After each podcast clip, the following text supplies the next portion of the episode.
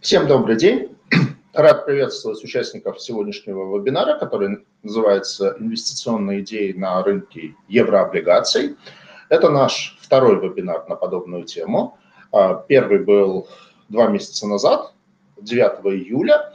А, что можно сказать? Вот, наверное, тогда было максимально благостное настроение в плане того, что история с ковидной паникой – ну, в определенном смысле уже была отыграна, то есть было какое-то ощущение, что эпидемия, ну, скорее всего, идет на, на некий спад, карантинные меры снимаются и так далее и тому подобное. А, поэтому фондовые рынки росли, доходности на рынке бандов устойчиво снижались. Ну, как бы все-таки, наверное, тема нашего семинара в большей степени это евробанды, там, страны emerging markets и конкретно России и СНГ. Ну, вот можно посмотреть э, динамику по, э, по индексу э, доход, э, доходности к погашению российских и э, э, ЕМовских евробандов. Давайте посмотрим на Сибанде.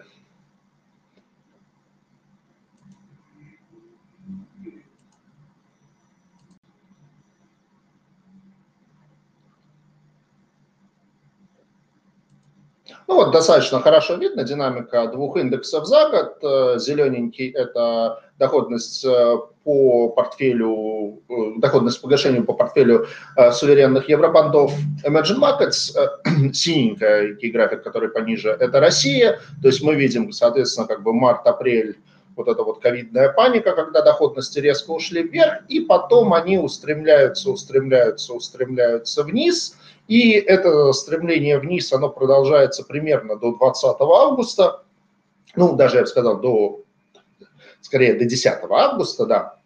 Вот. К тому моменту они достигают своих минимумов, то есть по ЕМу в целом это 2.9% годовых, по России 2,63% годовых.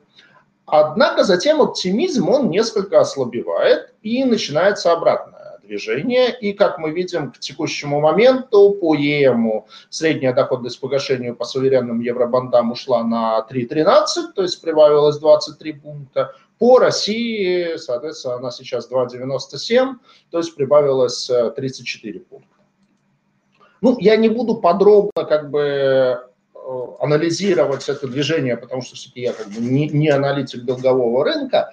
А, наверное, факторов несколько. То есть, действительно, рост был слишком быстрым, э, слишком сильным, и рано или поздно возникает коррекция. То есть, понятно, что было огромное количество денег вкачано центробанками мира в финансовую систему, там, ну, прежде всего ФРС, вот, и как бы это вызвало вот это вот безудержное ралли на фондовом рынке, однако затем, ну, коррекция, она неизбежна, и мы там, ну, вот сначала увидели эту коррекцию в бандах, затем мы ее увидели и сейчас видим, например, там в том же американском фондовом рынке, в динамике, прежде всего, индекса NASDAQ, который с сентября достаточно активно начал падать, там, в каких-то отдельных бумагах, там, например, в той же Тесле, ну, если говорить про Россию, и то, почему Россия сейчас перформит похуже, чем в целом emerging markets, конечно, для России добавились наши субъективные российские факторы. Это возрастающая геополитическая напряженность, ситуация в Беларуси, ситуация с Алексеем Навальным. Вот, естественно, это тоже все влияет, и поэтому, наверное, сейчас градус оптимизма, он, конечно, уже меньше, особенно в отношении, я думаю, э, российских бумаг. Ну вот, собственно, обо всем этом хотелось бы поговорить. С нами, как обычно, несколько очень как бы, крутых и а, разбирающихся в теме экспертов. А, сегодня их у нас трое. Это Алексей Третьяков, основатель и генеральный директор компании «Ари Капитал». Это Максим Чекушин, старший персональный брокер компании БКС. И это Евгений Дорофеев, заместитель руководителя отдела по инвестиционному анализу банка Тинькофф. Вот, то есть я думаю, все трое экспертов очень хорошо в теме, что на рынке евробандов происходит, а, что интересно покупать, что в моменте интересует клиентов там, того же ПКС и Тинькова, как одних из крупнейших э, в России брокеров, так что не сомневаюсь, что нам будет что обсудить. Как обычно, призываю всех, э, то есть главная фишка и удобство вот этих вот онлайн-семинаров – это возможность очень легко задать свои вопросы. Вот сбоку есть окно для чата, вводите там свои вопросы. Мы по возможности постараемся, ну, в идеале все, ну, если получится хотя бы самые интересные вопросы обсудить и попросить наших экспертов прокомментировать. Так что не стесняйтесь, задавайте вопросы, это самое, э, самое полезное и самое удобное вот в таких онлайновых эфирах. Ну, а я с удовольствием передаю слово Алексею Третьякову, основателю, генеральному директору компании «Ари Капитал», моему очень давнему старинному другу. И компания «Ари Капитал», она, наверное, одной из первых в России вот э, стала, э, сделала фонд инвестиций в евробанды и стала как бы продвигать этот продукт, то есть в дальнейшем это добавили и другие там, более крупные управляющие компании, но вот, по-моему, Ари Капитал была в значительной степени пионером на этом рынке, предложив э, инвесторам продукт в виде фонда по инвестициям в евробанды. Алексей, вам слово. Добрый день, Сергей. Добрый день, а, коллеги. А, Спасибо за интересное такое э, вступление, очень емкое э, и э, действительно на рынке еврооблигаций, для российских еврооблигаций год складывается хорошо, несмотря... Алексей, прошу прощения, что перебиваю. Включите, пожалуйста, вашу камеру, вас не видно. Угу. Спасибо. Да, прошу прощения, да, вот камера включена. А, действительно, год начинается очень хорошо, а, и несмотря на коронавирус, э, продолжается для российских э, еврооблигаций неплохо. Доходности после скачка весной э, начали снижаться и в августе достигли практически исторического минимума. Сейчас началась некоторая коррекция. И чтобы вот продолжить то, что сказал Сергей, я сейчас сразу переключусь, наверное, в конец своей презентации – Э, чтобы продемонстрировать, э, как э, себя ведут разные сегменты рынка еврооблигаций.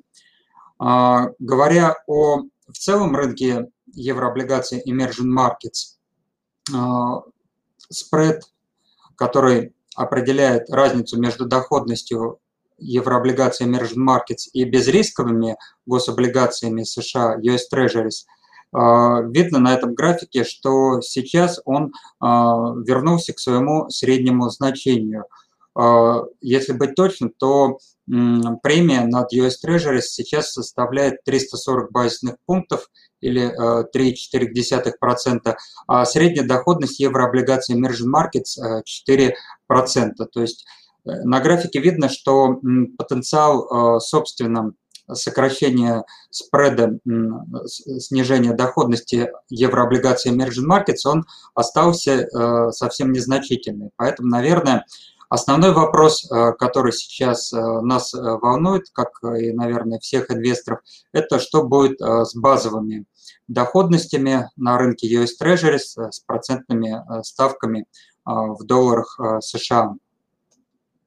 Вот, так, теперь я вернусь э, в начало презентации, чтобы уже идти по порядку.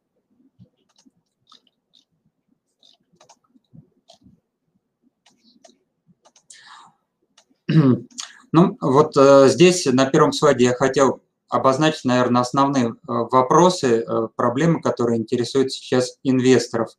А, будет или не будет гиперинфляция в США – не слишком ли большой объем а, долга, не завалит ли предложением Минфин США весь э, глобальный рынок еврооблигаций, что будет с долларом, не упадет ли доллар, а, как это очень многие в России любят предрекать. А, ну и вот на корпоративном уровне не будет ли из-за рецессии слишком много банкротств, грозящих дефолтами и потерями э, вложенных средств, и что будет э, с эмитентами на развивающихся рынках. Ну, также не будет ли у нас суверенных дефолтов, как это произошло в Аргентине в прошлом году, и не распространится ли кризис на другие страны emerging markets. Вот. Но в силу ограниченности во времени, так, у нас еще дискуссии, вопрос, я не буду подробно останавливаться на всех этих вопросах. Самое, наверное, а, главное, поскольку вот я считаю самый а, принципиальный вопрос, что будет с долларовыми э, ставками и доходностью US Treasuries, это, а, наверное, вот инфляция в США и госдолг США. Но вот что касается инфляции.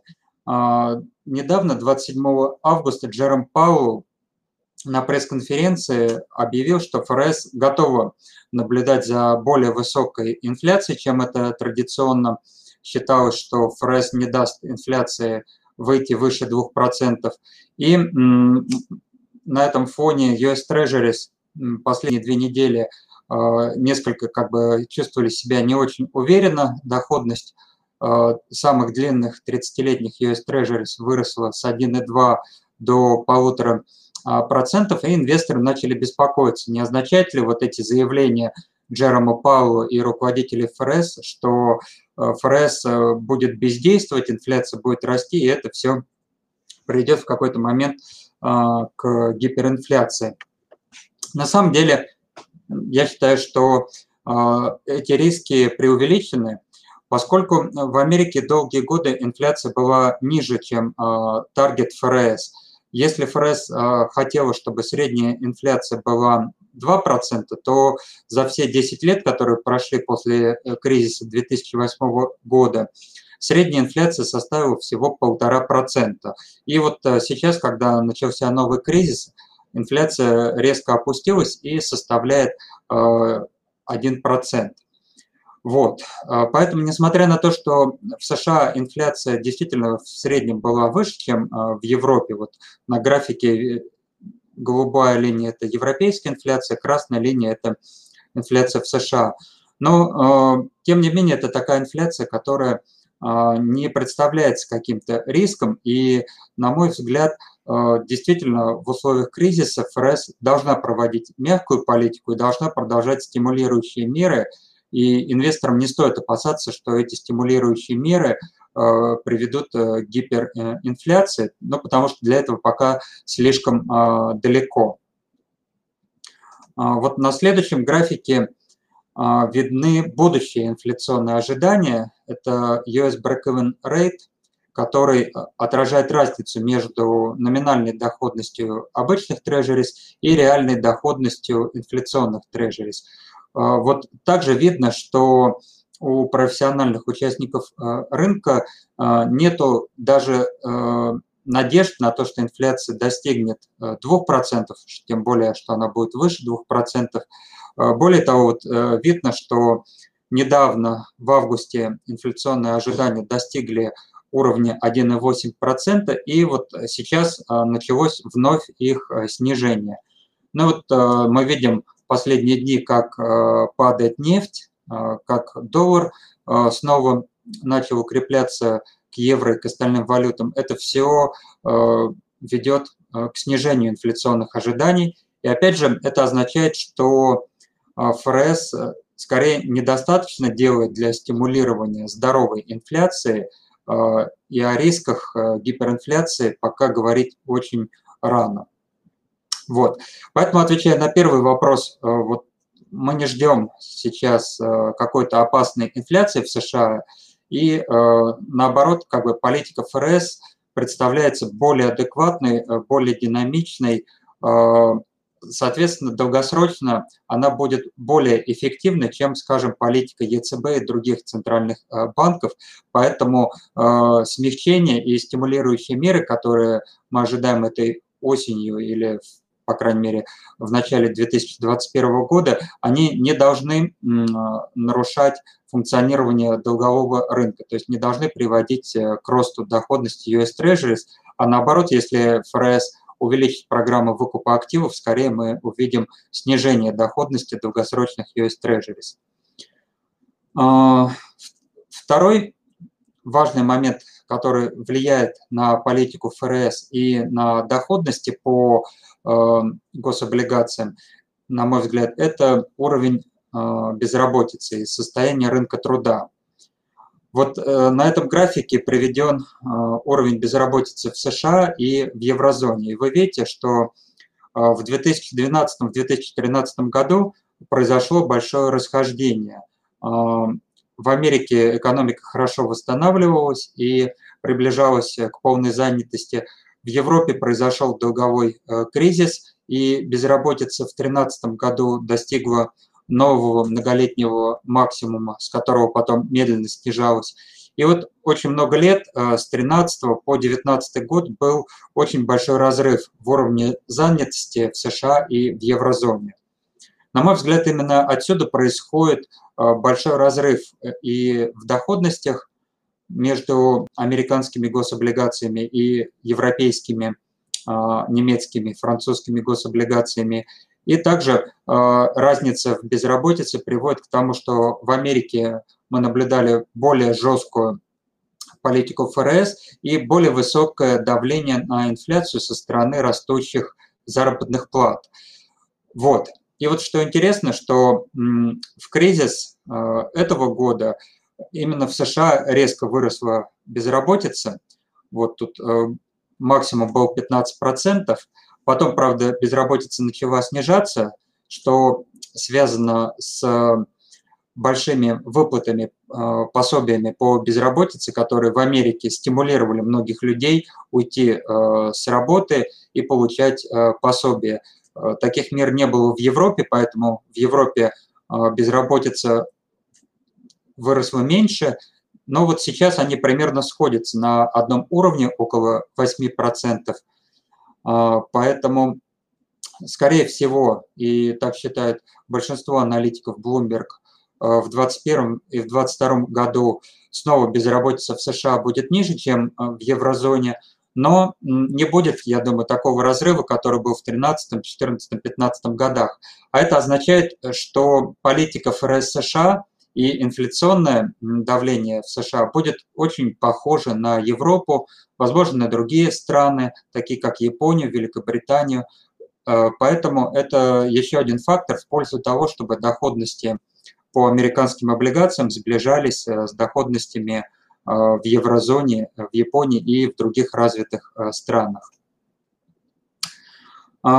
Еще одна проблема – это уровень бюджетного дефицита и госдолга – а, на этом графике видно, что в этом году практически все развитые страны зафиксируют а, максимальный рекордный высокий бюджетный дефицит. А, США не исключение, но вот бюджетный дефицит в США по прогнозам составит 16%. Это посередине между бюджетным дефицитом Франции и Великобритании.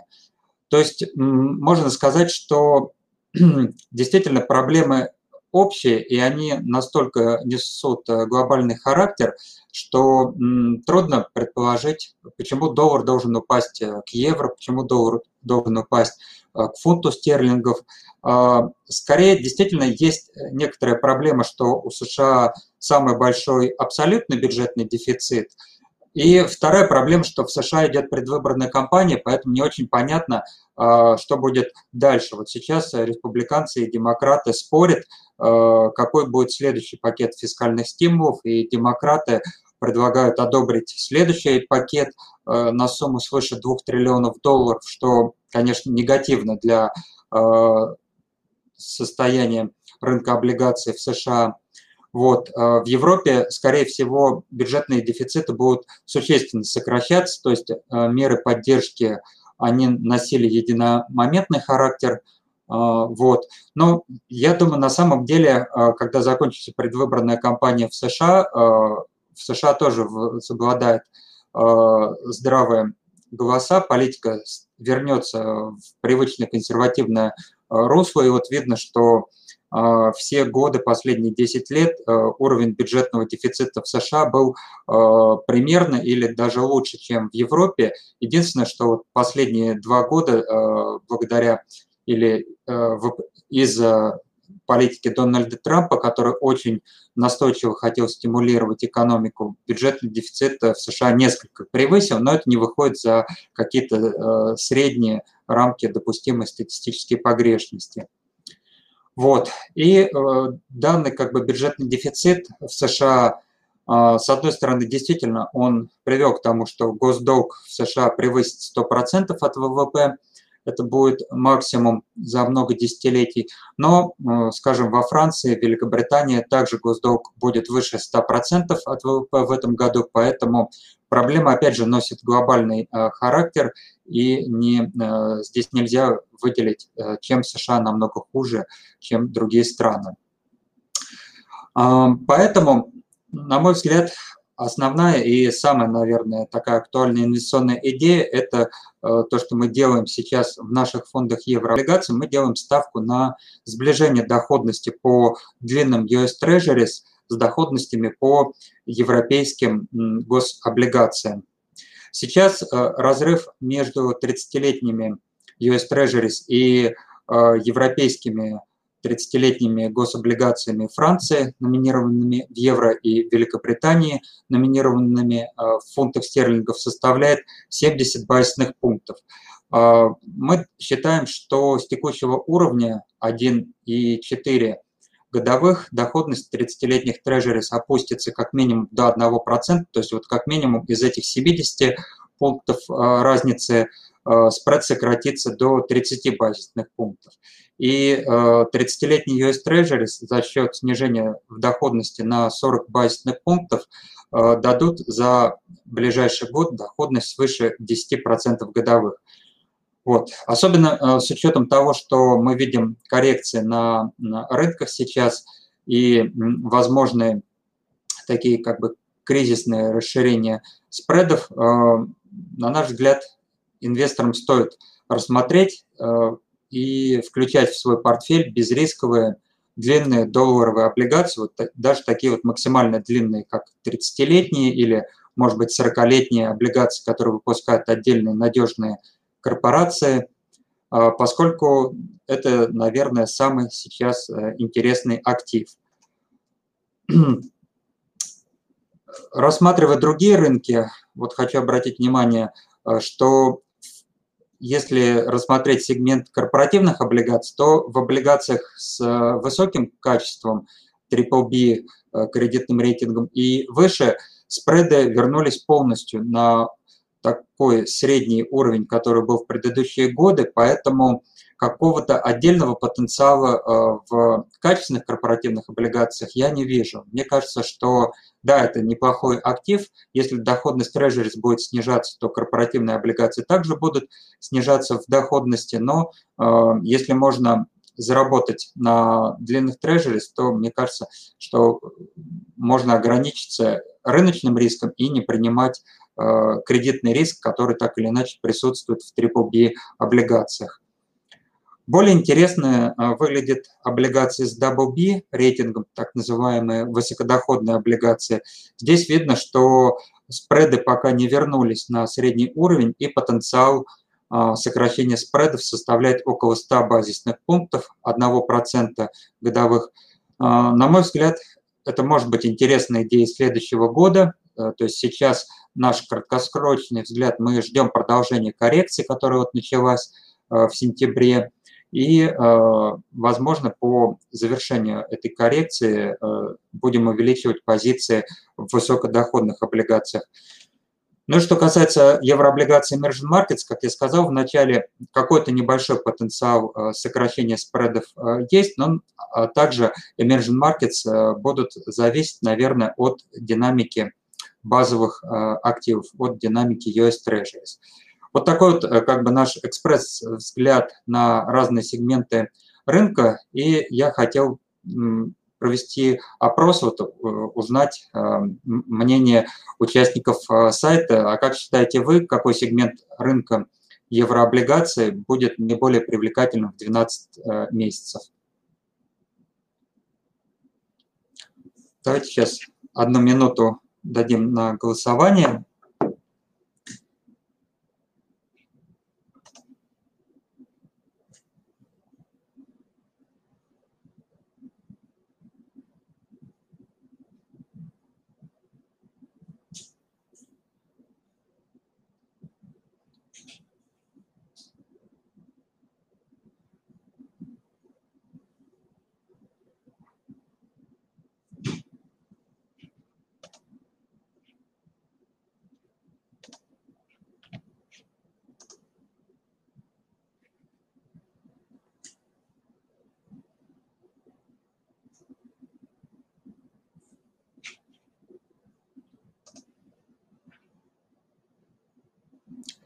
но если уже достаточное количество голосов, а, может быть, нам а, покажет результаты опроса и дальше перейдем к, нашему, к нашей дискуссии.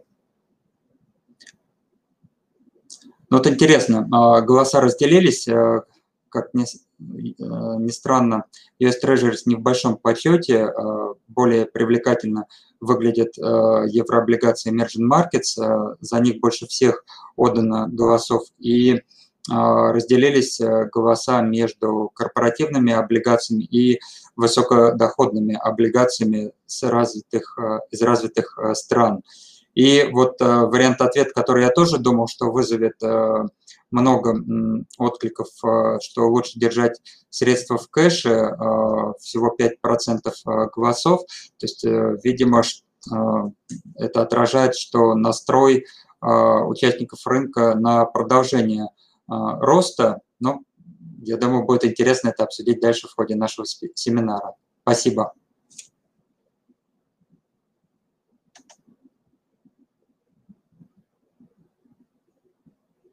Обсудим в ходе дискуссии. Но у нас еще двое спикеров. Давайте им тоже дадим слово в формате презентации, а затем уже как бы э, подискутируем.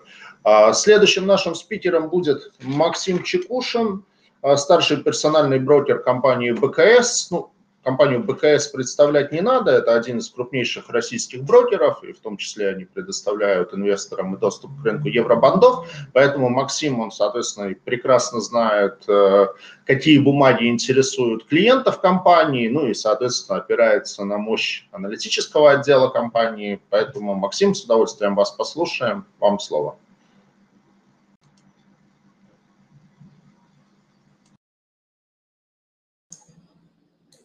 А, всем добрый день. А, да, давайте я небольшое вступление сделаю. Так как все правильно было сказано, что действительно мы опираемся на мощь аналитического отдела, плюс ко всему а, у нас есть определенный подход к формированию портфеля, есть еще плюс ко всему и определенные моменты с точки зрения налогообложения да, российских клиентов, а чаще всего мы работаем именно а с физическими лицами в большей степени, по крайней мере, конкретно я. Соответственно, есть некие особенности, все это делает э, мою работу в большей степени связанная с рынком именно развивающихся рынков, и именно как раз-таки high бандов, про которые мой коллега тоже немного упоминал.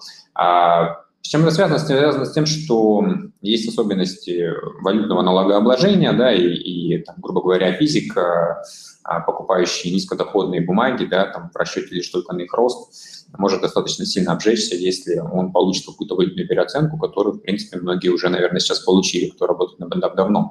Но это небольшая преамбула. Давайте перейдем к тому, о чем я хотел рассказать. Э, я, наверное, пройдусь вкратце про то, как я вижу текущую ситуацию, да, то есть и то, на что стоит ориентироваться. Я вижу несколько пунктов, которые дают вывод, да, там, собственно говоря, 1 плюс 2 дают 3. Собственно говоря, мы видим, что ставки ФРС э, на ближайшие годы, скорее всего, будут низкими, если только ФРС не поменяет свою политику, но очень мало шансов на то, что они это сделают, потому что а, с одной стороны, мы видим, как 10 лет ставки были низкими, и в итоге у ФРС так и не получилось э, а, значительно раскачать инфляцию, значительно раскачать рост. В итоге пришлось все равно вернуться к низким ставкам.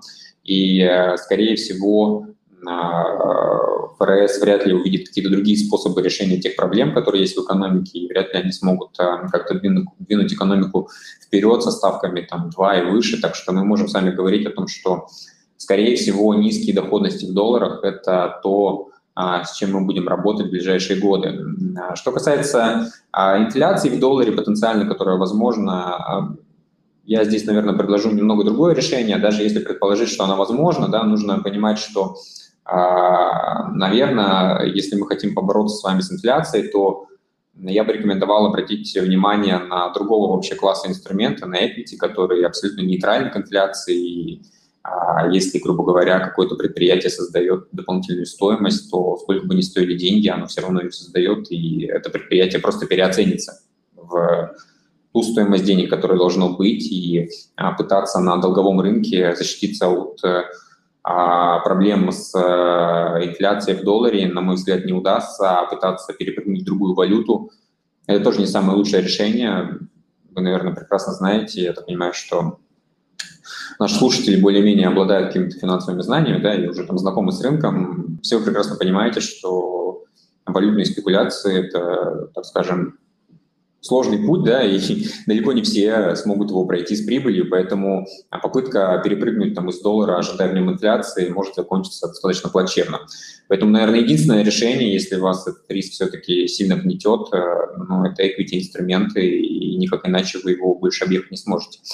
А, соответственно, также мы видим, что с вами нет у нас определенности по вирусу и по глобальному кризису. Я думаю, что а, у многих остается еще ощущение того, что что-то негативное еще может случиться, и, а, наверное, поводов для этого достаточно много, да, потому что мы видим, что, по сути дела, с хорошего на рынке только мягкая монетарная политика и а, быстрые темпы восстановления после падения, но они быстрые лишь потому, что там эффект низкой базы, да, то есть и месяц на месяц, конечно, там практически все макропоказатели растут.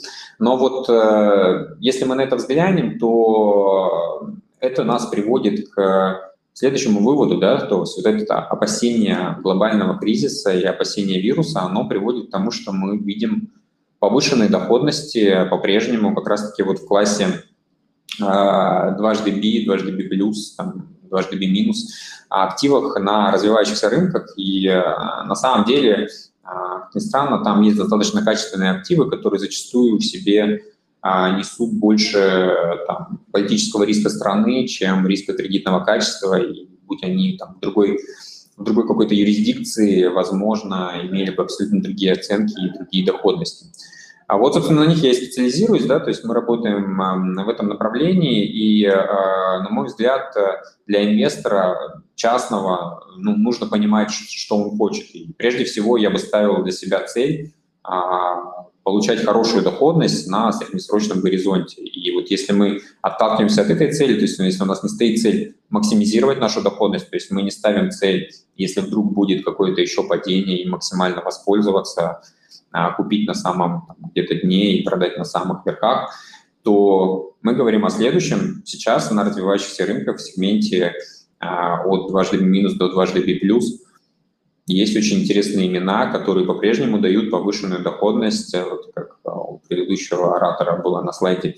Действительно, есть запас, еще процент, в каких-то именах это может быть процент, в каких-то именах это может быть и больше, по отношению к тому, что мы видели до там, этого падения, да, и по отношению к тому, какие нормальные уровни в последнее время есть. А если мы добавим к этому еще тот факт, что в целом э, ну, долларовые ориентиры, они тоже снизились, да, то есть мы видели движение в трежере, если ставка упала на полтора процента, то мы говорим о том, что по-прежнему здесь сейчас, сегодня а, это время весьма приятных доходностей, которые зафиксировать на длинный промежуток времени будет очень интересно, учитывая первый пункт а, моей презентации, да, то, что ставки у нас очень низкие, то, что а, происходит, вы сами видите, вы видите, как изменились а, доходности там, в тех же самых депозитах.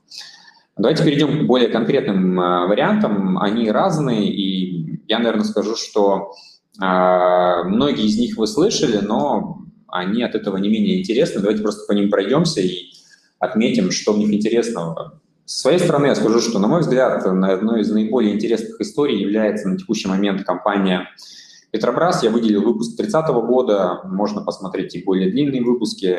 Также я отмечу, что если, допустим, мы бы с вами общались год назад, я бы говорил о том, что нужно быть очень аккуратными с точки зрения дюрации, смотреть на бумаги двух-трех, ну, максимум пятилетней э, длины, то сейчас наоборот, да, то есть нужно, в принципе, выбирать максимальную дюрацию, то, насколько у вас, э, э, так скажем, хватает э, смелости, исходя из вашего инвестиционного профиля, риск-профиля, да, то есть то, насколько вы готовы э, длинные бумаги смотреть. Я вот выбрал просто такую вещь, а, там, Plain Vanilla, да, то есть это десятилетка, Петробрас. Э, в чем история? История в том, что на самом деле, если вы посмотрите на отчетность Петробраса, то а, если вы заклеите название, то, в принципе, э, можно будет спутать с э, условной Роснефтью там трех-пятилетней давности.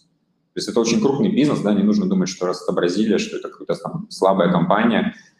Если вы на них посмотрите по метрикам, это компания, которая во втором квартале имела положительный денежный поток при ценах на нефть, которые вы сами помните, а, что там, ну, понятное дело, что не конкретно ее цены на нефть, но там определенные марки в минус ходили, поэтому Петробрас в этот квартал показывает 3 э, миллиарда денежного потока. Петробрас – это компания, у которой 18 миллиардов долларов на счетах. Они выбрали своевременно кредитные линии в первом квартале и сейчас компания дает доходность 4,3, что, опять же, по спредам достаточно далеко от того, что оно в стандартном своем размещении дает. И, в принципе, в итоге мы получаем компанию, которая, с одной стороны, является крайне крепкой э, историей с точки зрения кредита, э, с неплохим купоном и с хорошим потенциалом. Просто я бы отметил, что потенциально в этой бумаге, я думаю, что можно спокойно ориентироваться на доходность по росту порядка 10%, при этом все это время пятый купон будет приходить э,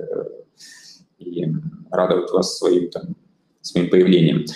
А, на мой взгляд, на самом деле из трех бумаг это самое интересное. Я бы вот выделил именно ее. В чем, в чем ее универсальность? В том, что, с одной стороны, она имеет очень высокое кредитное качество, несмотря на то, что рейтинг у нее достаточно низкий. Низкий рейтинг у нее ввиду того, что это бразильская компания, а у Бразилии самой по себе кредитный рейтинг невысокий, хотя я отмечу, что Э, Бразилия отмечается как одна из самых динамично развивающихся стран на, на развивающихся рынках практически всеми инвестдомами. Да? То есть это, а, если смотреть, то это там, топ по росту практически от всех аналитических домов, и все Бразилию очень ценят. У них есть там большая проблема основная, это риски, так скажем, коррупционные, там постоянно происходят какие-то коррупционные скандалы, от этого никуда не уйти, но это развивающийся рынок, конечно, с этим риском а, нужно жить. Вторая компания – это уже чуть более доходная история, да, то есть я как бы распределил, то есть Петробрас – это консервативный, Сисакам – это более такой рациональный вариант, и PMX я бы отнес уже к более таким агрессивным историям, пойму в конце.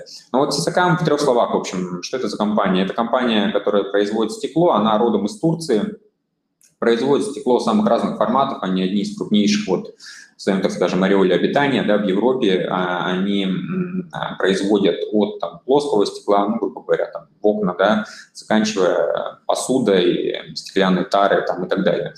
А, суть в том, что почему это интересно? Интересно это потому, что как раз-таки, вот там я вижу уже один вопрос был как раз про Турцию, да, что Сейчас в Турции есть повышенный риск, связанный с лирой, а вот Сакам как раз-таки это компания, которая имеет скорее турецкие корни, чем действительно является компанией сильно завязанной на Турции, потому что там всего лишь 30% осталось и производство, и потребление. И э, по факту э, мы говорим о том, что бизнес давно уже ушел скорее в Европу, у них много мощностей в странах СНГ, в Восточной Европе. И э, при этом компания за счет вот этой диверсифицированной структуры, то есть что у них есть? У них есть стекло, это строительство, да, там в окна, грубо говоря, в автомобиле. У них есть тара, да, то есть это не цикличная потребительская отрасль. Ну, то есть это элементарно, чтобы вы понимали, там, бутылки там из-под газировки, да, то есть вот в таком формате. А, с одной стороны, в одной у них сейчас, в Менте у них сейчас просадка, да, то есть это там в области плоского стекла, да, с другой стороны, в таре у них а, хороший прирост, потому что пока был карантин, наоборот, все гораздо больше потребляли.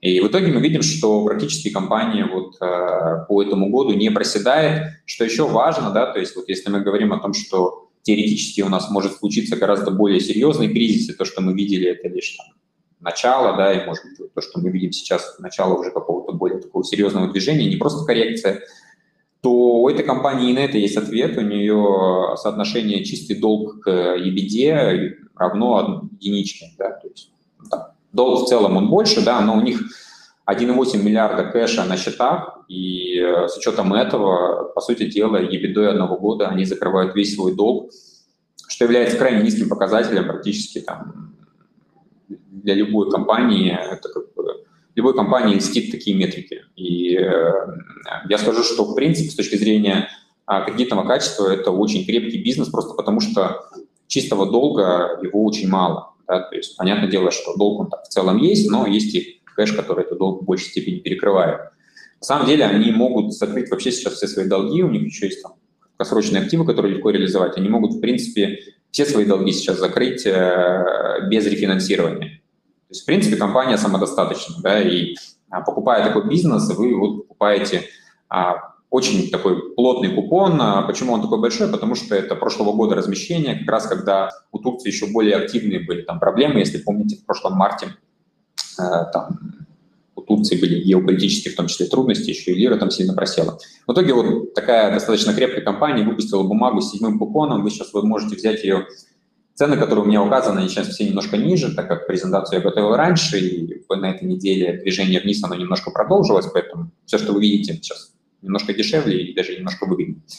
А, при этом мы получаем бумагу, которая, опять же, э, сейчас под давлением из-за турецкого риска, но скорее из-за имени, да, из-за происхождения. По факту турецкого риска в этой компании очень мало, как я уже описал, поэтому вы берете крепкого эмитента на просадке, по сути дела, наверное, отчасти необоснованной. А, ну и последняя компания – это Pemex, я думаю, вы все про него слышали, там компания такая достаточно консенсусная, да, то есть про нее все пишут. А, почему я ее сюда добавил, я объясню, да, как я сказал вначале, я считаю, что в момент, когда все неспокойно и, по сути дела, мы с вами отбираем эмитентов, а, ну, чтобы они смогли пережить шторм, но потом во время стабилизации восстановиться, нужно смотреть максимально длинные выпуски. К сожалению, среди там, дважды B, там, дважды B плюс эмитентов на развивающихся рынках очень мало предложения с точки зрения именно длины. Да, наверное, Петробрас и Пемекс наиболее в этом плане такие компании э, мощные, потому что у них можно там подобрать под любую длину. Но если мы говорим про ну, вот PMX, да, то это скорее для тех, кто хочет все-таки видеть высокую доходность. Э, если мы говорим про кредитное качество, то говорит это особо не о чем. Компания убыточная, генерирует убытки из года в год. Более того, она продолжит их генерировать. Мы скорее говорим о том, что это квазисуверенный статус, и PMX является важным, важным таким э, эмитентом для Мексики – Э, ввиду того, какой статус они имеют и ввиду того, чем они э, там занимаются. Соответственно, занимаются они в том числе и реализацией многих политических моментов для правительства Мексики, занимаются они тем, что социальные программы ведут, да, то есть на них завязано очень много пенсий в стране, да, и там падение такого гиганта с такими вот обязательствами а, может дорого стоить именно с точки зрения политики, да, поэтому я думаю, что любому политику, который стоит во главе Мексики, а, поддержка Пемикс – это важный такой пункт а, в графе, чтобы остаться этим президентом, да. По факту, да, мы покупаем статус квазисуверенный и веру в то, что правительство Мексики все-таки будет держаться за власть, да, и будет стараться Пемикс сохранить. Я выбрал 35 год, чтобы максимально да, поймать эту амплитуду. Эти бумаги сейчас стоят 90, и спреды их, конечно, очень э, широкие, и к, э, и к трежерис, да, там, даже к своим государственным э, бумагам они сильно расширились. А, что здесь стоит отметить? Ввиду того, что компания кредитно ну, достаточно слабая, все про это знают, а, бумага может идти с небольшим отставанием. Да? Возможно, когда реализуется уже идея Петробрас, реализация PMX еще будет в процессе. Но если э, идея PMX реализуется, да, то, скорее всего, заработаете вы на ней больше, ну, естественно, взяв чуть больше кредитный риск. А, ну и в конце я добавлю еще, да, то есть, в принципе, из вот актуальных идей на сегодня я считаю, что а, вот эти вещи, они интересны, есть и более доходные, есть и более консервативные. На рынке очень много идей, но мы про все сейчас там в 15-минутной презентации обговорить не сможем. Я считаю, что сейчас нужно, да, то есть если вы сидите там с кэшем, он у вас сформировался, и вы думаете, а подождать ли или же купить, я думаю, что стоит задуматься все-таки о покупке, потому что взглянув на там, свои позиции через пару лет, увидя их там выше, чем, они, чем вы их купили, вы поймете, что все-таки правильно сделали, потому что с своей стороны скажу, ни одно уже такое событие я прошел, и, и в целом все это выглядит достаточно одинаково, да, то есть тут угадать, э, будет ли у нас еще второй какой-то залив э, вниз или не будет его, практически невозможно, благо мы с вами обсуждаем не рынок акций, а рынок облигаций, то есть если вы купили сейчас по хорошей цене бонд, а, который хорошего кредитного качества и есть э, вера в то, что он погасится, то не, не вижу никаких препятствий для того, чтобы не купить его сейчас. Ну и самого актуального, да, то есть про это тоже вот, э, уже было моими коллегами упомянуто. А сейчас начинает активно развиваться история э, там, с российскими какими-то, может быть, санкционным давлением или политическими какими-то историями. В принципе, немножко наши долги поползли вниз. Э, на текущий момент там практически не сформировалось ничего суперинтересного, по-прежнему все выглядит достаточно консервативно, потому что а в целом, по мнению наших аналитиков, а, то движение вот наверх, которое было к середине лета, и когда а наши бумаги совсем по доходности сильно снизились, на наш взгляд, оно было излишним. Да? То есть по факту мы сейчас лишь откатились на более-менее какие-то справедливые уровни. А чтобы задумываться о том, что в России появится что-то очень интересное, да, вот именно с такой спекулятивной среднесрочной точки зрения, а, я думаю, нужно следить за развитием событий, да, и если появятся какие-то возможности, то, конечно, стоит к ним присмотреться, потому что я напомню, во все а, прошлые там, такие подобные истории, это и ситуация с Русалом два года назад, это 2014 год, да, тоже можем вспомнить, а наши крепкие, мощные компании, которые стали, на самом деле, за это время еще более крепкими, потому что отрезаны от рынков финансирования. А в такие моменты они на это дело реагируют, они падают, но потом всегда восстанавливаются и э, кредитным качеством особо а, не проседают. Поэтому за Россией мы наблюдаем. Да, это, наверное, такая история, которая может стать актуальной в ближайшее время. Надеюсь, что, конечно, не станет, да, и политические риски никакие не повлияет на нашу страну, но если станет, то там могут тоже появиться интересные идеи. Коллеги, у меня на этом все. Я бы передал слово ведущему, чтобы он продолжил. Спасибо большое, Максим. Ну вот, чтобы немножко проиллюстрировать, спасибо вот за эти три таких точечных идеи. Чтобы немножко проиллюстрировать, давайте покажу эти бумаги на Сибанде, чтобы вот а, было понятно, как они, как они выглядят. А, так, да.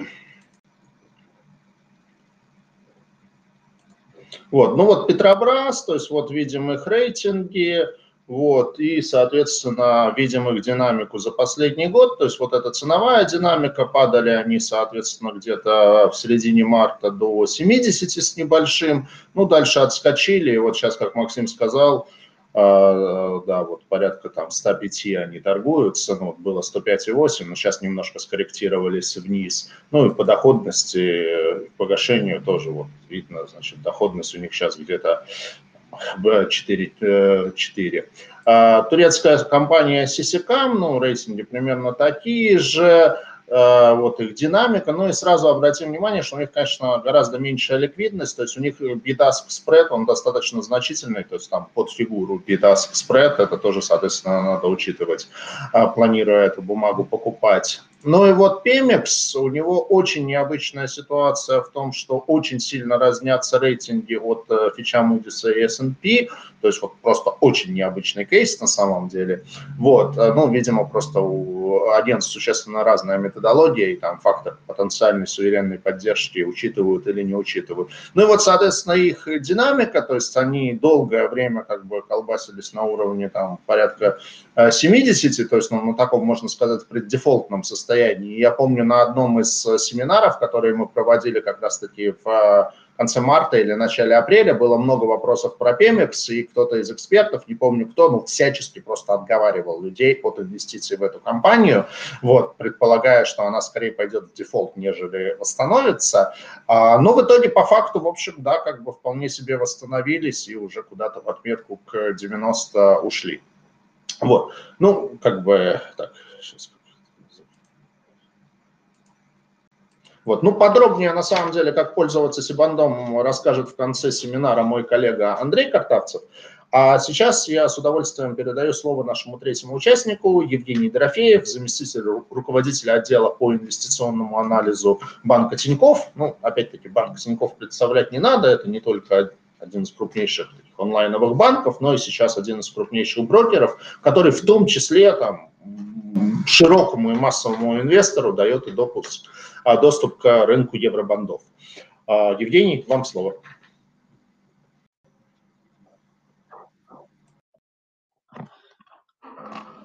Сергей, спасибо большое за представление. А, давайте тоже обсудим ситуацию на рынке еврооблигаций. А, наверное, во многих каких-то аспектах и точках зрения мы сойдемся с моими коллегами. А, какие-то вещи я повторю, где-то мы, возможно, а, разойдемся, и наши точки зрения они будут не совсем похожи. Но давайте по пунктам. Как мы видим себе вообще глобальный сетап, глобальный бэкграунд сейчас на долларовых ставках в мире? и как это будет, по нашему мнению, в дальнейшем развиваться. Ни для кого не секрет, что сейчас номинальные процентные ставки по всему миру, по всем валютам, они находятся на очень низких уровнях. Если говорить про реальные процентные ставки, то зачастую речь идет про отрицательные уровни. Безусловно, это в первую очередь реакция рынка на те действия монетарных властей, которые были совершены в а, период марта-апреля этого года. И здесь, на наш взгляд, очень важно а, понимать, что текущий кризис, а, который, по мнению многих, уже остался позади, и по мнению рынка, и по тем ценам, которые мы видим, он уже закончился.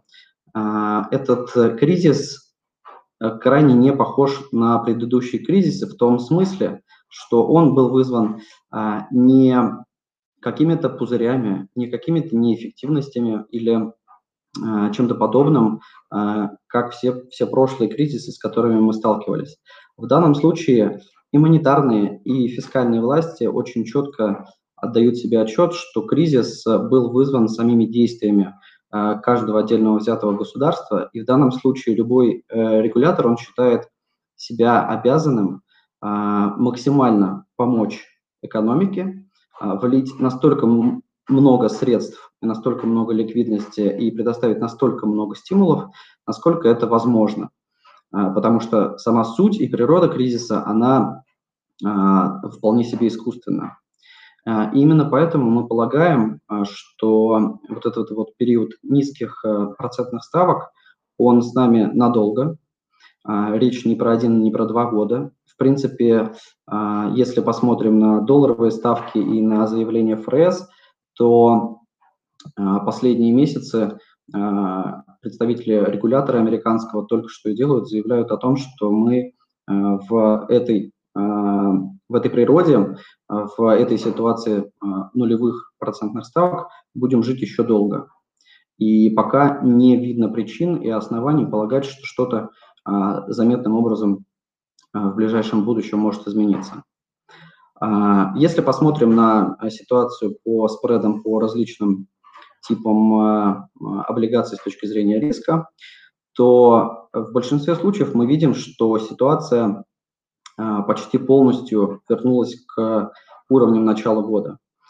То есть если говорим про investment grade сектор, то здесь в большинстве случаев цены и спреды, они уже вернулись к изначальным уровням. Где-то даже мы видим более узкие спреды и более высокие цены. Если говорим про а, рынки high yield и emerging markets, там еще не совсем мы вернулись к изначальным уровням, но уже большую часть, а, три четверти по многим а, бумагам мы уже прошли обратно и очень близки к тому, чтобы вернуться на докризисный уровень. Вроде как выглядит, что ситуация э, может стабилизироваться, и если с точки зрения спредов анализировать, то куда уже дальше сужаться, собственно. Более того, есть, продолжаются разговоры про риски второй волны, про то, что мы можем увидеть вновь какие-то экономические ограничения в странах, которые подорвут то восстановление экономики, которое сейчас наблюдается. Но мы как бы здесь э, выступаем довольно оптимистично и считаем, что по большинству а, индексов, по большинству, если смотреть вот глобально на картинку еврооблигаций, по большинству бумаг сужение спредов, оно продолжится в ближайшем будущем. И здесь как раз в первую очередь э, на это будут влиять крайне мягкая монетарная политика и, скорее всего, мы еще не увидели даже а, какие-то экстраординарные меры, которые есть еще в запасе у ФРС, ЕЦБ и других а, ведущих мировых центральных банков. А, здесь креативность и изобретательность еще могут проявиться, мы можем увидеть какие-то новые меры поддержки, и текущие меры поддержки уж точно сокращать никто сейчас не планирует и не собирается. И в этой ситуации, когда ставки по надежным инструментам, они очень близки к нулю. А, Все равно рынок будет искать какие-то интересные идеи в чуть более доходных именах стимулируя, на наш взгляд, тем самым снижение различных спредов. Поэтому мы ставим на то, что этот процесс в ближайшей обозримой перспективе он продолжится. Ну и к вопросу о том, что лучше сейчас быть в кэш-позиции или все-таки заходить в рынок, мы здесь полагаем, что все-таки нужно инвестировать, чтобы э, не оказаться в ситуации через 1-2 года, когда э, цены и доходности будут еще менее привлекательными. Поэтому здесь, на наш взгляд, нужно все-таки идти в рынок, искать идеи э, и попытки э, тайминга рынка, то есть вот дождаться какой-то там, второй волны или более удачного момента для входа в те или иные бумаги, э, чаще всего э, с этим таймингом почти все проигрывают и не могут угадать точный момент, когда нужно все-таки зайти, когда инвестировать. И тем более, когда мы говорим про ритейл-спрос, про физических лиц, им гораздо сложнее просто мониторить рынок, следить за ним на какой-то постоянной основе и поэтому мы не рекомендуем э, занимать какую-то выжидательную позицию в надежде на то, что а, цены станут более привлекательными а, в ближайшие 3-6 месяцев. А, если говорить чуть более детально про отдельные сегменты рынка еврооблигаций, сначала давайте посмотрим на investment grade вселенную. Здесь, на наш взгляд, э, стоит э, обращать внимание в первую очередь на а, долгосрочные бумаги а, с погашением от 15 до 20 лет. И можно, в принципе, а, отбирать те, те эмитенты, те бумаги, которые имеют довольно хороший керри, можно на купоне посидеть несколько лет. Мы также всегда подчеркиваем, что в данном случае это должна быть не какая-то спекулятивная идея, не желание за полгода-год Э, немножко заработать на рынке евробандов, это все-таки про долгосрочное инвестирование, про готовность э, сидеть в этой бумаге несколько лет, как минимум. Чем дольше, тем лучше. В этом случае можно переждать какие-то периоды волатильности. Мы понимаем, что дюрация этих облигаций довольно высокая, они довольно волатильные, высоко скоррелированы на самом деле даже investment grade бумаги с рынком акций. А, но, тем не менее, если мы смотрим на горизонт двух-трех лет, здесь э, помимо высокого купона мы, скорее всего, сможем а, заработать еще и на росте стоимости самих облигаций, благодаря тому, что просто а, кредитные спреды в данном случае, на наш взгляд, могут продолжить снижение. Если говорить про какие-то конкретные имена, то в первую очередь стоит обращать внимание на бумаги с максимально высоким кредитным рейтингом. Благо в США таких эмитентов достаточно много, у кого рейтинг э, на уровне суверена или чуть-чуть ниже, то есть AAA э, или AA. Это Microsoft, э, Johnson Johnson, Apple, Walmart, достаточно большое количество эмитентов, которые имеют максимально высокий кредитный рейтинг, и у них довольно ликвидные кривые, в том числе на длинном конце. Поэтому э, это, наверное, то, что сейчас можно рассматривать в сегменте э, investment grade, на наш взгляд. И здесь, в принципе, не такая плохая идея для диверсификации, для того, чтобы не э, тратить излишне много времени за, на, за, для того, чтобы найти какой-то конкретный выпуск. Можно, в принципе, воспользоваться инструментом максимальной диверсификации и посмотреть в сторону ETF, благо такие ETF имеются на рынке. А, и у Vanguard, и у BlackRock имеются а, фонды, которые ориентируются на investment grade банды а, с дюрацией там около 15 лет. Вот один из таких фондов называется Vanguard Long Term Corporate Bond ETF. У ETF есть там свои проблемы, свои минусы, которые заключаются в том, что они все-таки в большинстве своем состоят из triple B-rated бумаг, которые все-таки более волатильны, более подвержены а, рыночным, а, рыночным колебаниям, и не совсем а, иногда их динамика соответствует топ-рейтед бумагам, поэтому это вот такой недостаток у данных ETF, которые все, в принципе, абсолютно правильно подчеркивают, но тем не менее можно и такой вариант в текущих условиях рассмотреть. Опять же, если речь идет про горизонт инвестирования хотя бы несколько лет.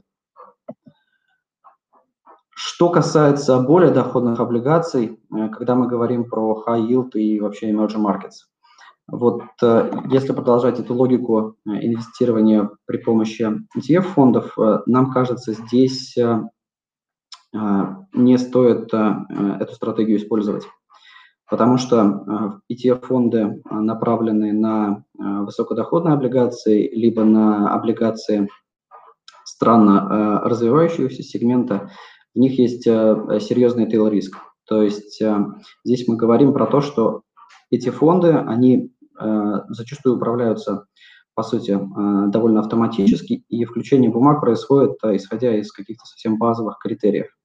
И, к сожалению, в данном случае в эти фонды попадают довольно рискованные бумаги, которые в целом могут в конце концов подпортить динамику фонда в целом. Мы знаем прекрасно про то, как в фонд э, Emerging Markets бандов входят э, бумаги Аргентины, Эквадора. Мы знаем, как в high yield э, фонды входят те бумаги, которые уже сейчас начали допускать дефолты. А, поэтому в данном случае все-таки мы рекомендуем отказаться от практики использования диверсифицированных фондов и посмотреть более точечно на рынок, подобрать какие-то более конкретные инструменты. А, на наш взгляд, э, если мы смотрим на high yield и emerging markets, все-таки сейчас не время а, выбирать совсем э, дистресс долги, поэтому э, в первую очередь мы обращаем внимание на бумаги с double B рейтингом, а, и также критериями отбора будут менее цикличные сектора и компании, у которых не было серьезных проблем до, до кризиса этого года. А, ну вот, скажем, есть очень яркий пример дискуссионный, который а, многие аналитики сейчас обсуждают. В США компания а, из непродуктового ритейла, Macy's, компания, у которой еще до кризиса были серьезные продажи, проблемы с продажами, там, падение лайк-фу-лайков, проигрыш конкуренции онлайн-ритейлерам и так далее. Но тогда эти риски, они были довольно управляемыми. Сейчас же COVID, он, э, по сути, все эти проблемы еще больше обнажил для компании, э, последовала волна снижения кредитных э, оценок компании. Сейчас они так и не могут выбраться, если посмотреть по котировкам бумаг Macy's из той ямы, в которой они оказались, это там по 70-80% от номинала продолжают торговаться, никак не растут, несмотря на общее движение рынка. И вот такие истории стоит обходить все-таки стороной, на наш взгляд. А, кажется, что потенциальная доходность на них э, может быть довольно высокая, но э, риски сейчас э, смотрят в ту сторону, что количество дефолтов в этом году, оно уже сейчас, на данный момент, наиболее высокое с 2009 года. Год еще далеко не закончился, и, скорее всего, мы продолжим видеть, как все больше корпоративных заемщиков будут допускать а, неплатежи а, и э, скатываться в состояние дефолта. Поэтому э, все-таки B бумаги – это, наверное, то, на что можно смотреть и от чего стоит отталкиваться. А, большой вопрос всегда возникает в отношении э, риска субординированных банковских облигаций. Здесь есть большой выбор на самом деле и на российском рынке. У нас хватает бумаг Э, из данного класса. В целом, э, конечно, надо смотреть на каждый отдельный банк, э, анализировать его кредитный портфель, смотреть на уровень достаточности капитала, но вот какого-то явного отторжения у нас нет. Конечно, в первую очередь инвестировать в такие бумаги должны клиенты, если мы говорим про физических лиц со статусом квалифицированного инвестора, которые хотя бы чуть более э, знакомы с тем риском, который могут нести субординированные бумаги. Но, на наш взгляд, при должном выборе, при должном подборе такой сегмент может занимать там, до 10-15% портфеля, и благодаря нему можно очень хорошо повысить итоговую доходность портфеля евробандов. А если говорить про а, вообще EM-сегмент, про страны развивающиеся, то здесь все-таки хочется быть на safe side. Мы рекомендуем смотреть в первую очередь на государственные компании, на естественные монополии, на экспортеры. Здесь э, есть э, достаточное количество примеров. Э, сегодня упоминали и бумаги Пемикс, есть в Колумбии примеры, это Экопетроль. Есть интересные экспортеры в, например, Турции. Помимо сегодняшней компании, которую мы обсуждали, еще есть компания Арцелик. Вот такие истории, которые не сильно завязаны на кредитной составляющей э, конкретной ем страны. На них можно смотреть, можно обращать внимание. Доходности не всегда будут э, настолько привлекательные, насколько это, может быть, хотелось бы. А, но, тем не менее, есть, есть подобные истории. Надо смотреть точечно, э, выбирать и исходить там из собственного, собственной толерантности к риску и там инвестиционного горизонта, на который рассчитывает тот или иной клиент. А, ну вот, наверное, вкратце это все, что хотел сказать по ситуации на рынках сейчас. Большое спасибо, Евгений. Ну что ж, у нас есть несколько вопросов э, подискутировать. Давайте, собственно, это и сделаем. Давайте как бы пробежимся по вопросам. Так, первый вопрос. Э, спасибо за вас. Так, любезно прошу высказать точку зрения по гособлигациям развивающихся стран, имеющих апсайд и доходность в районе 6-8 в долларах США. Например, Египет, Сальвадор, Тунис. Оценка рисков и доходности наиболее интересные эмитенты. Ну, там, чтобы проиллюстрировать, давайте тоже покажу эти три страны на Сибанде.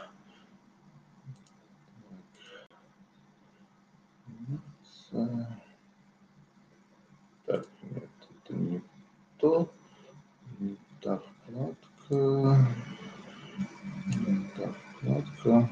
А, вот. А, ну вот, соответственно, значит, вот имеем красненькое Египет. Вот он Египет, э, то есть где-то начиная с пятилетней доходности, это действительно имеет доходность там, от 6% годовых и на дальнем, кривой, э, на дальнем конце кривой уже под 8% годовых. У Туниса бумаг немного, но если не брать короткий конец, то значит 4-5-летняя дюрация и доходность где-то 7,5%, и у одной бумажки даже даже больше. Вот. И, наконец, Сальвадор, ровненькая, достаточно кривая, в районе 7,5%, и в дальнем конце доходит уже там ближе к 8-8,5%. А, давайте попросим прокомментировать. Алексей, если не возражаете, давайте вам первому слово. У меня просьба всем датчикам сейчас уже включить микрофон и камеры, чтобы мы так перекидывали друг на друга. Я, да, постараюсь, может быть, сразу несколько вопросов э, в одном осветить. Но вот э, если смотреть на высокодоходные суверенные еврооблигации, то, мне кажется, самой интересной страной сейчас является Аргентина. А, у нас была в портфеле Аргентина в конце прошлого года, когда Аргентина упала до 40% от номинала. Мы посчитали, что вот в такой цене уже заложены риски достаточно жесткой реструктуризации. Вот кто э, следит там за нашими обзорами или страницей Facebook, э, могли видеть, что мы были такими последовательными сторонниками держать небольшую позицию в Аргентине. А, сейчас э, перед реструктуризацией мы а, вышли из этой э, позиции, но реструктуризация закончилась э, успешно. И мне кажется, действительно новые бумаги, они начинают торговаться с доходностью выше 11 годовых, а по кредитному риску, ну, мне кажется, как минимум это не хуже, чем Египет, Тунис и другие страны вот из этой категории с рейтингом Single B. А, вот я давно слежу за Аргентиной, и мне кажется, что вообще правительство, а, которое сейчас пришло к власти, оно может быть даже более такое здравомыслящая и поэтому для инвесторов более дружелюбная, чем предыдущий президент Макри. По крайней мере, вот та же команда, которая возглавляла Аргентину после предыдущего дефолта в 2001 году, последовательно вплоть до прихода Макри более 10 лет сокращала долг, не выходила на рынок э, еврооблигаций, при этом после реструктуризации э, обслуживала старые э, реструктурированные облигации и сокращала долг.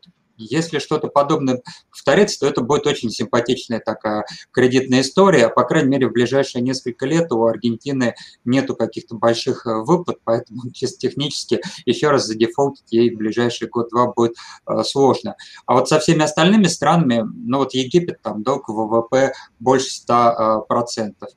У Туниса, э, я сейчас не помню точно цифру государственного долга, но у нас были в портфеле суверенные облигации Туниса, мы посчитали, что э, страна вот последовательно как бы затягивает долговую такую давку, долг все время растет, э, страна э, как бы не имеет каких-то ресурсов, там нечего такого привлекательного приватизировать, чтобы э, продать какой-то такой бриллиант и расплатиться по долгам. То есть это вот э, может быть похоже на, наверное, э, Ливан, которому долгое время помогали более э, богатые соседи, чтобы не допустить э, как бы разрастания э, проблем к себе. Вот. Э, так вот, мне кажется, Египет и Тунис э, очень э, рискованные. И в целом, мне кажется, что ситуация в мире, она тяжелая. Если страны развитые, они имитируют валюту. Вот обратите внимание, там ни одна практически страна не попыталась что-то приватизировать или поднять налоги. Они понимают, это просто вот в нынешних условиях не работает. То есть все страны развитые просто напечатали денег и их раздали. Вот. А у развивающихся стран такой возможности нету, а, поэтому двойной такой удар в виде роста бюджетного дефицита и а, сокращения ВВП делает, а, мне кажется, вероятность дефолтов практически по всем single-B странам выше 50%. Поэтому мне кажется, что стоит, если не дожидаться реструктуризации, как у Аргентины, то, по крайней мере, смотреть уже за такими глубокими распродажами, когда цены будут там 50% и ниже. Вот такое мое мнение. Алексей, а заканчивая тему, но там еще был вопрос по суверенам, а, по Словении и Хорватии, но, честно говоря, думаю, что мало интересно отвечать, потому что это в основном страны в евро имитирующие. Я успел глянуть, да, у них долларовые бумаги есть, но они торгуются с доходностью ниже 1%, честно говоря. Не думаю, что кому-то из слушателей они интересны. А может, про ЮАР что-нибудь скажете? Вот ваше мнение относительно ЮАР? А, да, ЮАР, наверное, такая пограничная э, страна, потому что она несколько отличается от э, Египта, вот этой вот когорты Губе стран. Э, в ЮАР достаточно мощные институты, и, в принципе, страна, мне кажется, имеет шанс вот при действующем президенте выйти из вот этой тоже постоянно усугубляющейся ситуации с растущим долгом и бюджетным дефицитом. Но тут, мне кажется, это сложная такая вот как бы ситуация. А, скорее она похожа как бы на такой э, гэмблинг. Может получится, может э, нет. То есть я вот к QR отношусь лучше, чем к Египту, но сейчас бы не стал покупать, потому что вот в силу того, что спреды в целом по emerging markets, мне кажется, сжаты. Вот, ведь как бы, если мы говорим про Россию, то понятно, в отношении России нам нужно иметь какой-то взгляд, потому что это как бы наш домашний рынок, и, э, в принципе, наверное, правильно иметь все время какой-то набор российских бумаг. Но вот, э, я думаю, никто не будет жалеть, если у него в портфеле нету южноафриканских бумаг, поэтому, ну вот, э, зачем их покупать сейчас в условиях неопределенности, но если только не в глубоко диверсифицированный портфель, там на 1-2% от активов, я не понимаю. Спасибо большое, Алексей. Давайте дадим возможность другим э, спикерам тоже высказаться. Ну, давайте вот в целом тогда про то, что интересно в суверенном сегменте евробандов. И там, я смотрю, в конце чата успели докидать вопрос про суверенные евробанды Мальдивов. это действительно такой достаточно интересный кейс. Сейчас я вам его покажу. То есть, так, а, да, то есть вот как бы Э, видна эта бумага, то есть она торгуется на таких, как бы, ну, несмотря на то, что это суверен, правда, с очень низким рейтингом, рейтинг B, то есть торгуется она с, на уровне где-то там порядка 75% годовой, по цене порядка 75%, ну, то есть у инвесторов очень большие сомнения в том, удастся ли Мальдивам э, обойтись без реструктуризации. Вот. Э, ну, давайте как бы попросим тогда Максим, прокомментируйте вот в целом про суверенные евробанды различных ЕМ. Да, давайте посмотрим. Ну, на самом деле я скажу, что а, с нашей точки зрения анализ суверенных рисков – это немножко такой своя аналитика в себе, да, которой мы особо не занимаемся на самом деле, поэтому, наверное, тут мои коллеги больше смогут прокомментировать именно про суверенный риск, но я бы сказал, что тоже я вот соглашусь, что очень низкие а, низкого уровня а, кредитное качество брать в суверенных долгах не очень хотелось, на самом деле, да, то есть и э, лучше, на мой взгляд, обходить это стороной, то есть лучше смотреть на как бы внутри этих стран на какие-то компании, которые могут быть интересны. Да? То есть мы, если честно, вот э, Сальвадор, Тунис, ничего этого не рекомендуем. То есть мы периодически торговали Египтом, но это в прошлый раз вот э, в Египте была тоже некая стрессовая ситуация, банды просели, там была возможность отскока, да, вот мы как бы на них смотрели. Сейчас мне кажется, что на, ну, вот опять же, учитывая, что вы показали, да, ну, я не вижу особого интереса входить в эти банды за такую доходность. То есть, если бы премия была больше, то, наверное, стоило бы там как-то пытаться разобраться, но учитывая то, какую доходность они дают, и то, какой риск там есть, э, на мой взгляд, э, соотношение риск-доходности не очень интересное. Спасибо. Я, наверное, единственный плюс, э, что единственное, что в суверенных долгах хорошо, вот как и было показано, что ну, как бы есть длина. Да? То есть если вы посмотрите корпораты из этих стран, то, к сожалению, бумаг там десятилетней давности найти будет очень трудно. Спасибо, Максим. Евгений, ну и ваш взгляд на суверенные наверное, во многом соглашусь э, с коллегами. Э, мы тоже не очень, на самом деле, активно следим за вот этими э, совсем дистресс-историями на суверенном моем рынке. Там есть и вопросы, на самом деле, зачастую мы получаем по ситуации в Омане и другим странам. В целом, особенно те страны, которые сильно зависят от экспорта нефти, наверное, сейчас не лучшее время, и я тоже соглашусь, что в большинстве этих стран а, точнее, даже, даже не так. Я бы сказал, что а, в целом а, довольно странно, наверное, пытаться анализировать и как-то детально подходить к ситуации в Сальвадоре и Мальдивах, сидя, в принципе, в, в России, где у нас есть свой довольно большой евробандовый рынок.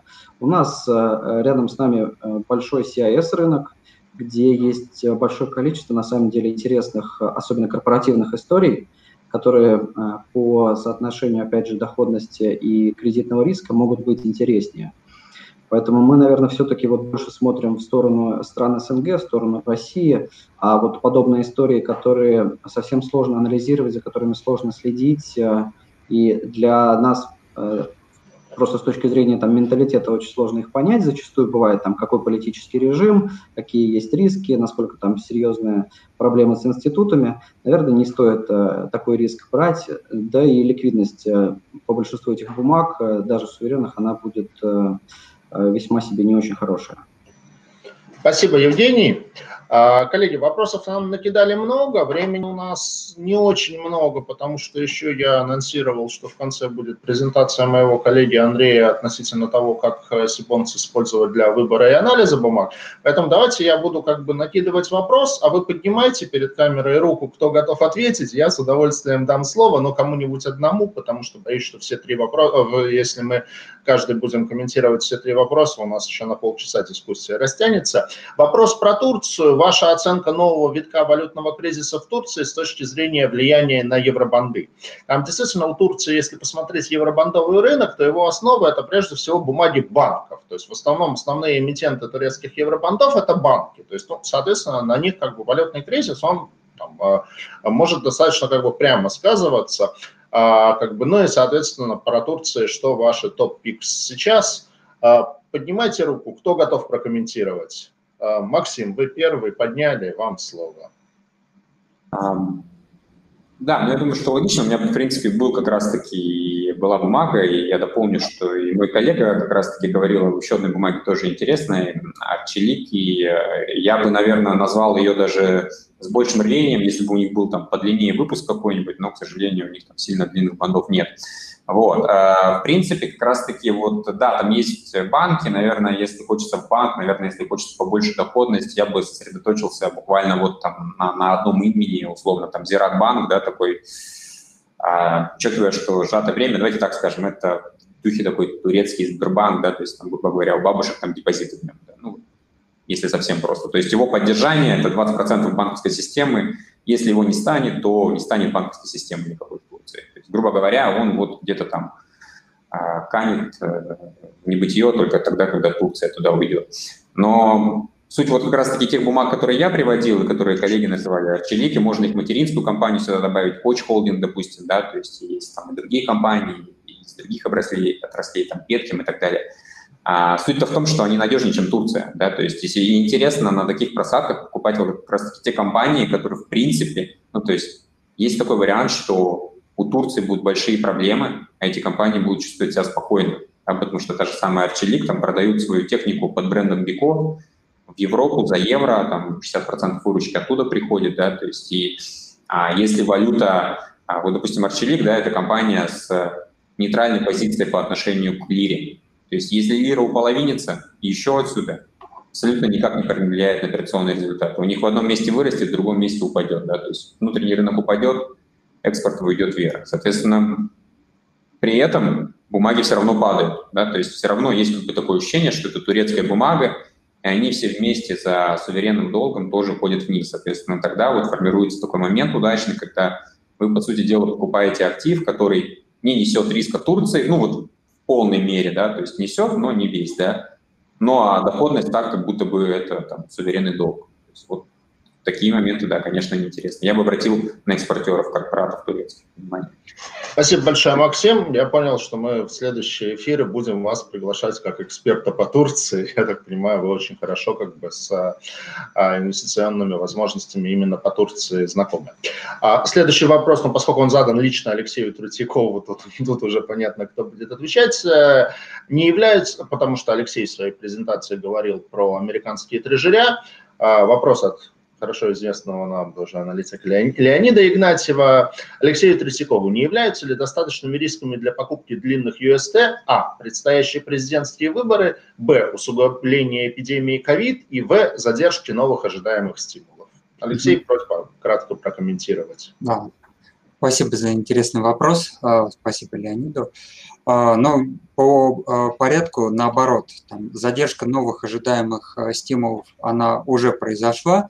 Э, республиканцы с демократами не договорились, и это э, является как раз э, позитивом для US Treasuries, поскольку если бы были бы новые стимулы уже объявлены, наверное, пришлось бы для их финансирования еще больше увеличивать объем эмиссии US Treasuries усугубление эпидемии COVID мы тоже как бы его наблюдаем, и учитывая то, как, как бы болезненно проходит эпидемия в странах южного полушария, где была зима, вот, сейчас наступление осени в США и в Европе, скорее всего, как-то усугубит ситуацию эпидемическую, но это для US Treasuries, опять же, не риск, а скорее фактор, а, улучшающий их привлекательность. А, вот. И, наконец, предстоящие президентские а, выборы, я думаю, что это действительно пожалуй, риск вот в том плане, что непонятно, будут масштабные дополнительные стимулы или все-таки вернется страна к нормальной консервативной политике. Я в выступлении сказал, что мне кажется, э, здравый смысл он неизбежно возобладает, что не будет такого 15% бюджетного дефицита э, в следующие годы. Да, будут э, дополнительные новые стимулы, бюджетный дефицит будет относительно повышенный, может быть 5-7% ВВП, будут дополнительные стимулы со стороны ФРС. Я думаю, что вот буквально еще, если пару недель рынок будет падать так, как он падал последние несколько дней, вот я имею в виду NASDAQ и S&P 500, и ФРС будет вынужден объявить об увеличении объема покупок US Treasuries. Вот. Но мне кажется, вот сочетание факторов риска и наоборот таких факторов, которые позитивны для US Treasuries, это новые стимулы, но со стороны ФРС, а не бюджетные расходы, это завершение выборов и переход э, снова как бы к нормальной э, умеренной политике, вот э, сочетание за и против все-таки склоняет в сторону за US Treasuries. Спасибо, Алексей. Так, следующий вопрос. Прокомментируйте, пожалуйста, дефолт NMC Health. Вот, ну, давайте там тоже проиллюстрируем, что там за NMC Health. А, действительно, да, бумага бумага в дефолте. А, торгуется сейчас она на уровне где-то в районе 13% от номинала, но и вот, соответственно, ее история за год, то есть э, еще в феврале она торговалась на нормальных уровнях, но затем, как бы, видим, куда ушла. А, ну, соответственно, не знаю, вопрос, наверное, правильно Я могу ответить.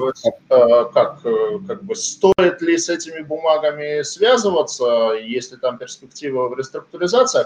Хотя, честно скажу, вот мне кажется, вот инвестирование в дистресс активы это настолько удел вот сверхпрофессионалов, что вот тут, э, честно говоря, если мы говорим про какого-то частного инвестора, то, на мой взгляд, конечно, нет.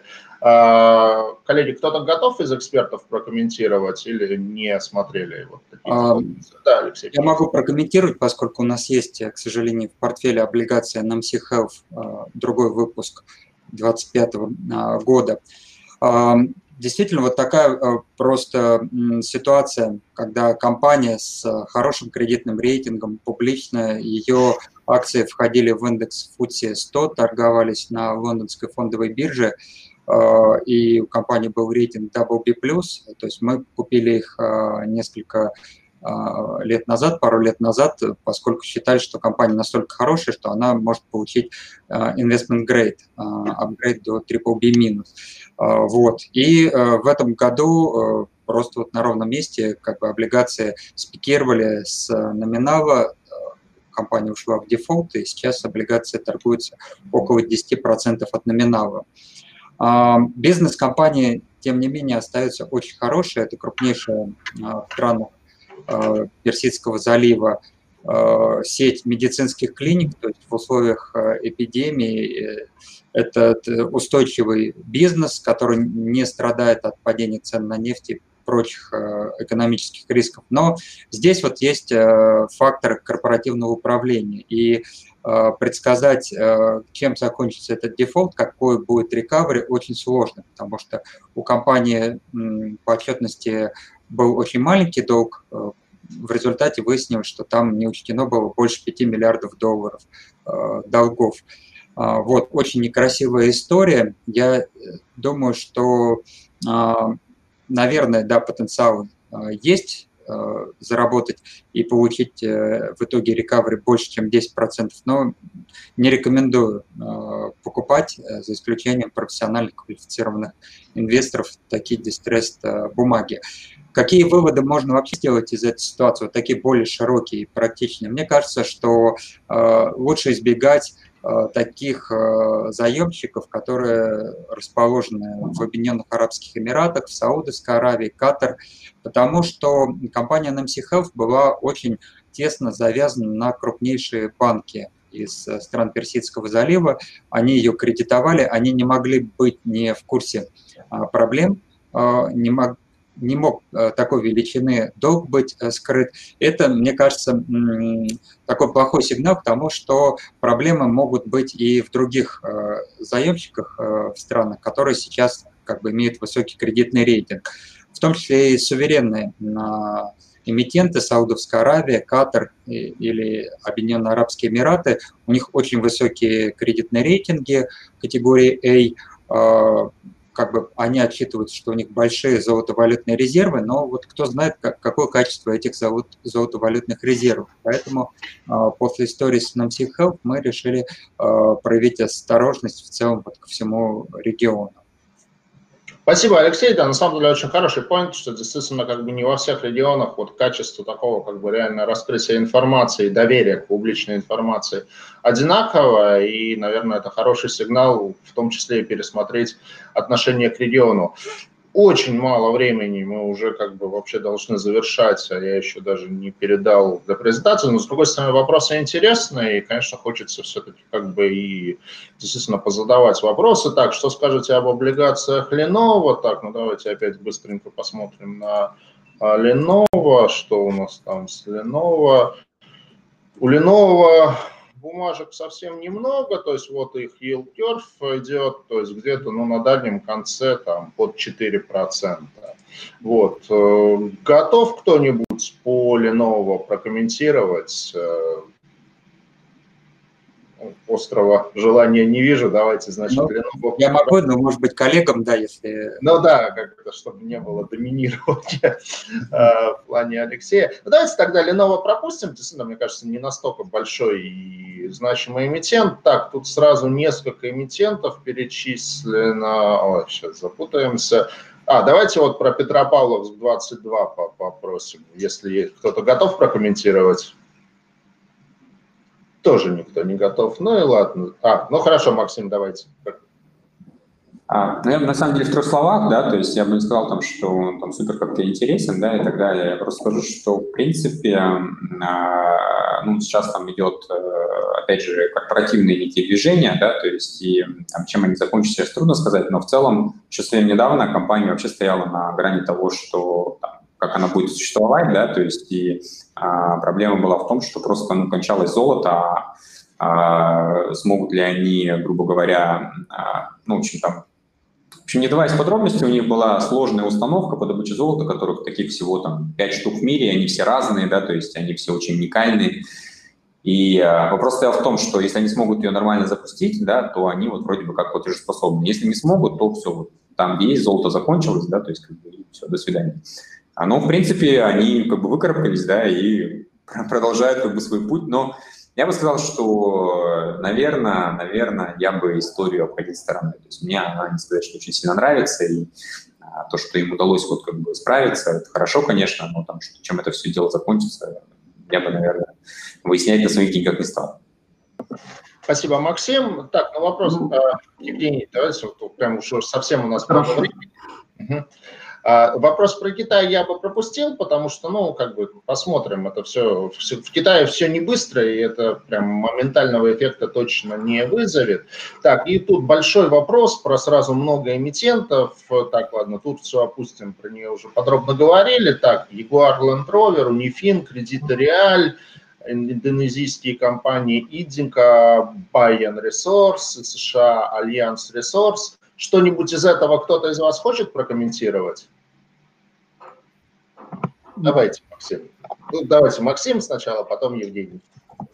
Да, я коротко. На самом деле я говорил, что есть разные варианты. Вот тут парочка прозвучала просто из этих, которые тоже, в принципе, интересны, но вот у нас есть, так скажем, такой, такой термин, часто я его слышу от аналитиков, так скажем, парочка ковбойских бумаг, да, Unifin Кредиториал. И я помню, что про них вспоминали уже на прошлых там, эфирах. И а, целом история такая, что если там какие-то дистресс, ну, как бы строить какие-то стресс-тесты, да, и смотреть, что там вообще получается, то вроде бы на цифрах, да, но все выходит, что даже 50%, если 50% там их активов идут в просрочку, да, то они остаются платежеспособными. Там оба и кредиториалы, и фин, и, и все хорошо. Но, наверное, это все-таки действительно для ковбоев, потому что инвестировать в финансовый сектор, когда нет там четкой уверенности, что у нас э, финансовый кризис уже в прошлом, да, наверное, как бы а, это агрессивно. Хотя, ну, они переживали там и восьмой год, да, то есть все, они там проходили успешно. Но вот доходности действительно очень там интересные. Там есть у кредиториала 26 -го года выпуск с большим купоном 9,5, а Unifin весь там по 83 торгуется до сих пор, поэтому в принципе, для тех, кто любит такое поагрессивнее, вариант весьма интересный. На цифрах все выглядит неплохо. Но, опять же, если вот мы говорим да, про какой-то фрод, то, конечно, в финансовых компаниях проще всего да, этим заниматься. все тоже нужно учитывать. Спасибо, Максим. Евгений? А, да, вкратце тоже хотел бы добавить, ну, ни одна из этих компаний, э, ни одни из этих облигаций у нас не стоят э, в рекомендациях покупки, то есть э, мы все-таки по каждому из этих имен по своим причинам стоим в рекомендации избавляться от этих бумаг. И в целом хочется просто дополнить к предыдущей дискуссии. В целом наш подход заключается в том, что отдельные корпоративные истории, которые действительно несут довольно значительный риск, а, наверное, и особенно этот риск не совсем понятен российскому инвестору, а, наверное, не стоит в них заходить. Опять же, нет э, той же самой уверенности относительно а, финансовой отчетности, нет э, понимания того, насколько та или иная компания, э, будучи частной, может рассчитывать на поддержку государства в случае необходимости, насколько тесные там связи у нее, опять же, с теми представителями, которые в стране принимают ключевые решения. И вот эта вся неопределенность, она, на наш взгляд, слишком высокая в данном случае по всем этим бумагам, и нет необходимости вот э, уходить куда-то совсем сильно в то же самое, например, Латинскую Америку, когда можно посмотреть вокруг и найти тоже какие-то более интересные выпуски. Спасибо большое, Евгений. Ну что ж, давайте на этом завершать. На самом деле, спасибо огромное всем трем экспертам. А, то есть отличные выступления, отличные ответы на вопросы. Все по делу, все конкретно. Прям приятно и интересно слушать.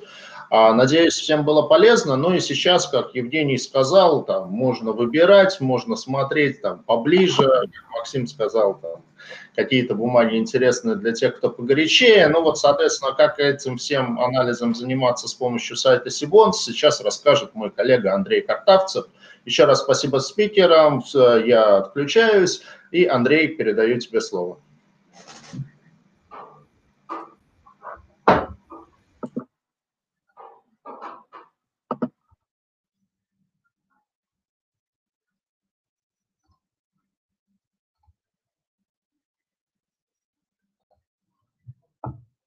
Коллеги, добрый день, а, добрый вечер, точнее. А, большое спасибо да, нашим экспертам.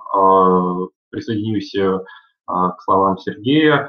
Действительно, выступления были интересные. Спасибо за вопросы, спасибо за ответы. Уверен, что всем данное мероприятие очень понравилось. Так как времени уже много, да, уже начало, а, начало вечера, а я, соответственно, а, постараюсь кратко да, рассказать и показать основные фишки нашего нового, нового сайта, сайта Сибонс, который по отзывам наших текущих клиентов стал интересным. С ним действительно стало приятно и удобно работать. А, и об этом, соответственно, как раз этой теме будет посвящена моя а, презентация. Ну, начну, наверное, свой рассказ с двух хороших новостей. Как без этого, да, первый момент, да, если вы работаете с еврооблигациями, то ресурс Сибонс действительно вам будет максимально полезен. Почему? А, Все очень просто, потому что а, по данным инструментам у нас а, глобальное покрытие. То есть абсолютно любую бумагу, если, она, если речь идет о евробанде, вы сможете найти на нашем ресурсе. Сможете найти всю необходимую ключевую информацию, это и рейтинги, и котировки, и эмиссионные документы, сможете а, посмотреть более подробные характеристики параметров конкретного выпуска, а, найти информацию по эмитенту, да, ну и, соответственно, проанализировав все, сможете принять взвешенное инвестиционное решение. Интересует вас конкретный выпуск и данный эмитент, или пока попридержать да, эту инвестиционную идею на, на будущее, посмотреть, как ситуация будет развиваться в дальнейшем. Вот. И а, вторая хорошая да, а, новость а, для а, самых стойких, а, а, это обязательно мы по а, всем участникам сегодняшнего семинара мы откроем бесплатный пробный доступ, чтобы у вас была возможность самостоятельно поработать а, с нашей платформой, самостоятельно поискать интересные конкретно вам инвестиционные идеи, да, и уверен, что это будет интересно и действительно максимально полезно для вас. Сейчас я вкратце да, покажу, где какая информация у нас есть, как ей пользоваться, да, ну, чтобы вам задачу с ознакомлением нашей платформы немножечко упростить. Что у нас есть? Да? Опять же, благодаря вот сегодняшнему мероприятию а, мы услышали а, конкретные инвестиционные идеи, конкретные инвестиционные мысли, а, чтобы э, эту информацию да, вы могли самостоятельно найти, можно воспользоваться нашим Research Hub. Здесь на ежедневной основе представлена информация от э, порядка 177 да, источников. Это наши а, партнеры, с кем мы сотрудничаем а, в разных областях, а, и наши партнеры ежедневно присылают нам обзоры, аналитику, рекомендации, свое видение ситуации как по макроэкономике, так по облигациям, по акциям. Соответственно, этот блок э, находится здесь, и вы в любой момент можете найти, зайти в него, а, посмотреть э, данные и по, э, по какому-то конкретному а, а, участнику рынка, да, или по, какой, по типу событий, да, задавать определенный временной интервал, ну и, соответственно, нажав поиск, система выдаст вам необходимую информацию, с которой вы сможете в спокойном режиме ознакомиться а, а, и а, принять, опять же, вот э, данные да, как бы для, для дальнейшей работы. Соответственно, это что касается вот поиска, да, вот обзоров, э, рекомендаций от крупнейших инвестиционных домов. А, соответственно, платформа Сибонс да, позволяет э, решить две задачи. А, первое – это найти необходимую информацию, ее проанализировать и с ней в дальнейшем работать. Начнем а, по порядку, да, как на нашей платформе искать э, данные или какую-то информацию.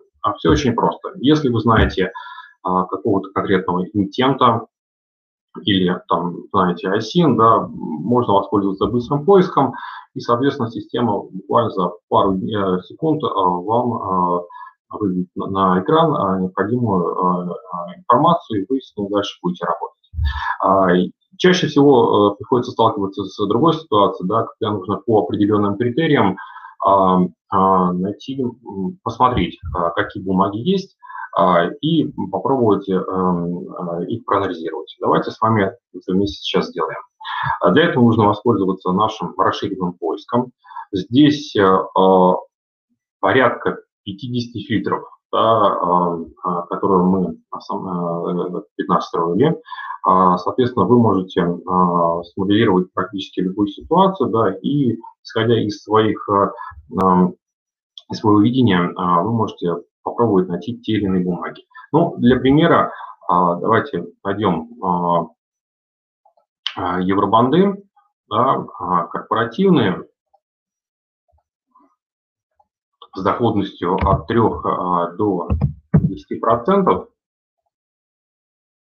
И э, уберем из э, данной выборки да, не, рыночные, не, не, не рыночные выпуски, там, где есть э, дефолты, субординированные, ну и, наверное, э, стартовые продукты. И нажмем «Найти». Соответственно, э, в результатах поиска появляется вот такая таблица, э, с которой, которая, соответственно, полностью отвечает тем фильтрам, параметрам, которые мы с вами задаем изначально. Как с этой таблицей можно работать? Да, можно эту таблицу, естественно, сохранить в формате Excel, забрать себе на рабочий стол. А можно все эту таблицу визуализировать. А, соответственно, а, данная таблица это будет карта, да, которая построена по двум осям. Ось доходность и ось дюрация. Соответственно, если проанализировать какой-то отдельный блок, карта тоже это позволяет, мы с вами просто приближаем ее, да, и, ну, для примера можно выбрать вот этот выпуск. Что мы увидим здесь, на этом выпуске? А, первый блок, да, это наименование еврооблигаций «Газпрома». Андрей, прошу прощения, что перебиваю. У тебя сейчас не открылась отдельная вкладка, ее сейчас не видно. Скопируй, пожалуйста, оттуда э, адрес и вставь в адресную строку вкладку, где ты показывал карту рынка.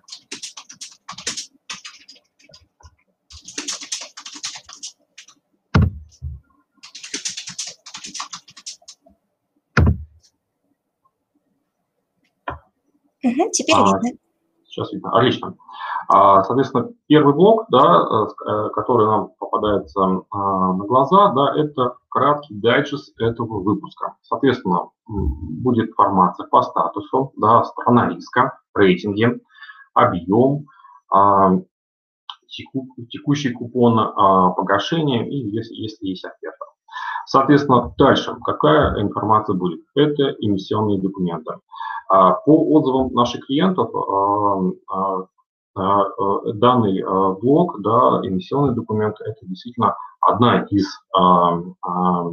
сильных сторон ресурса Сибонус, то есть у нас одно из самых лучших покрытий среди всех поставщиков данных по облигациям.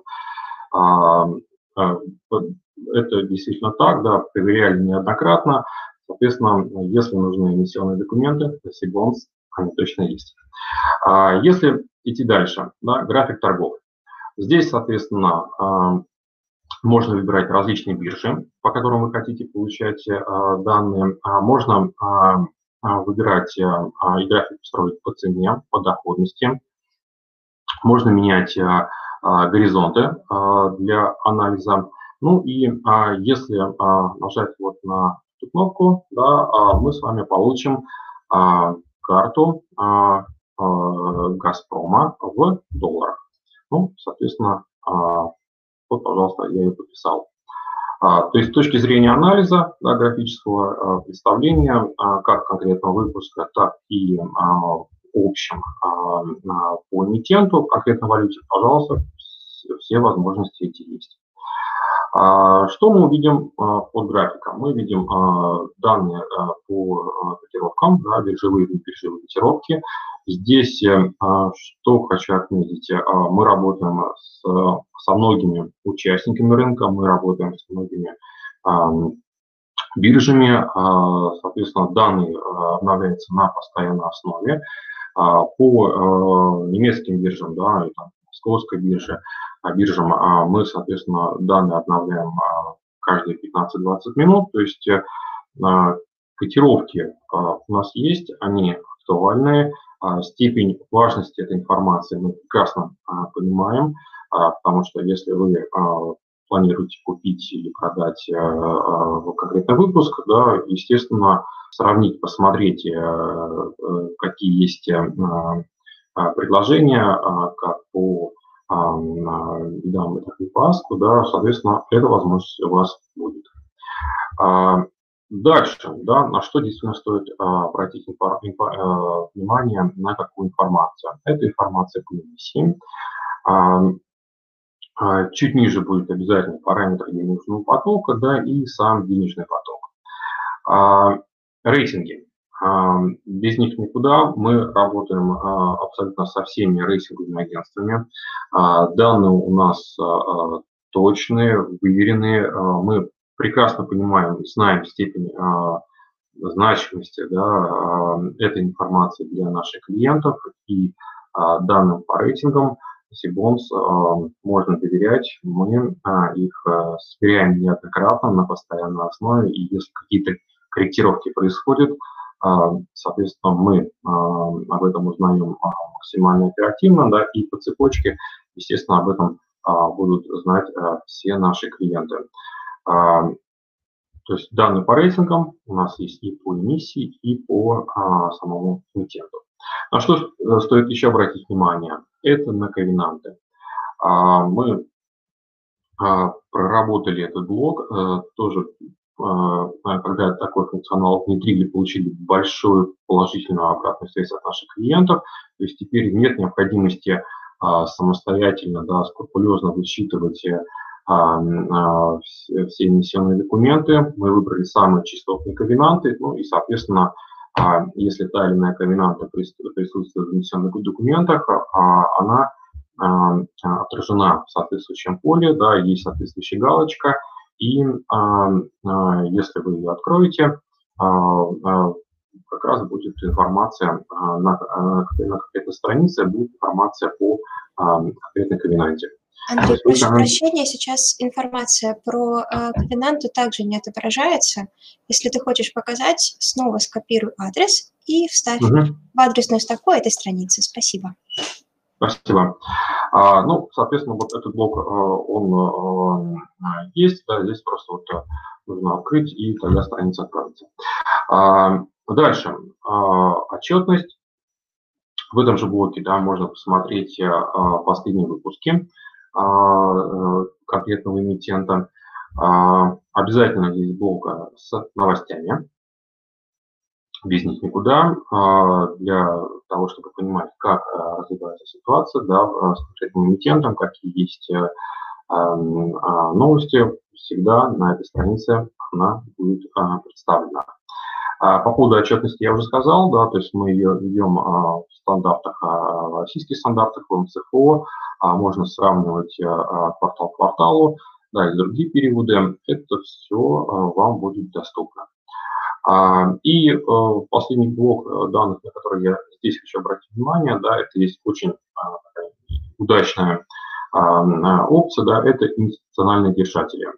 А, действительно можно посмотреть, да, кто из крупных а, участников а, интересуется, да, держит данную, данную бумагу, и, соответственно, это тоже является определенной метрикой риска да, к конкретному, конкретному эмитенту, конкретному выпуску.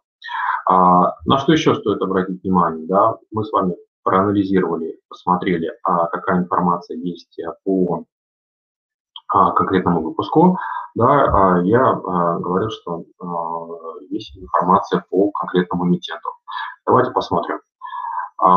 Соответственно, опять же, краткая, да, вот краткий э, дайджест по компании, название, отрасли. Прошу прощения, что перебиваю. Снова не видно страничку Газпрома. Пожалуйста, скопируй адрес и вставь в адресную строку этой вкладки.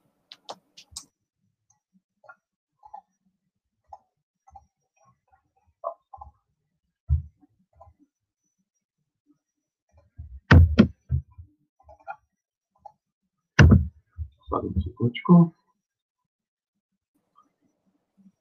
Теперь появилась. Угу. Отлично. А, соответственно,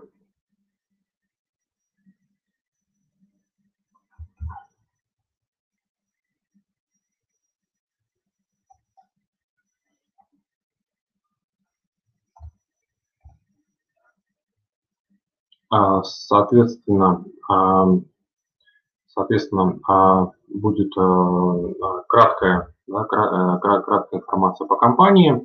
А, можно в удобной форме да, посмотреть карту эмитента. Карту эмитента с разбивкой по валютам. В доллары, евро, в, рубли, в рублях, соответственно, все, что у эмитента есть в обращении, вся эта информация будет доступна да, для, опять же, а, быстрого анализа а, для а, мониторинга по данной компании. Есть очень удобный блок с разбивкой да, долга по валютам, кредитные рейтинги.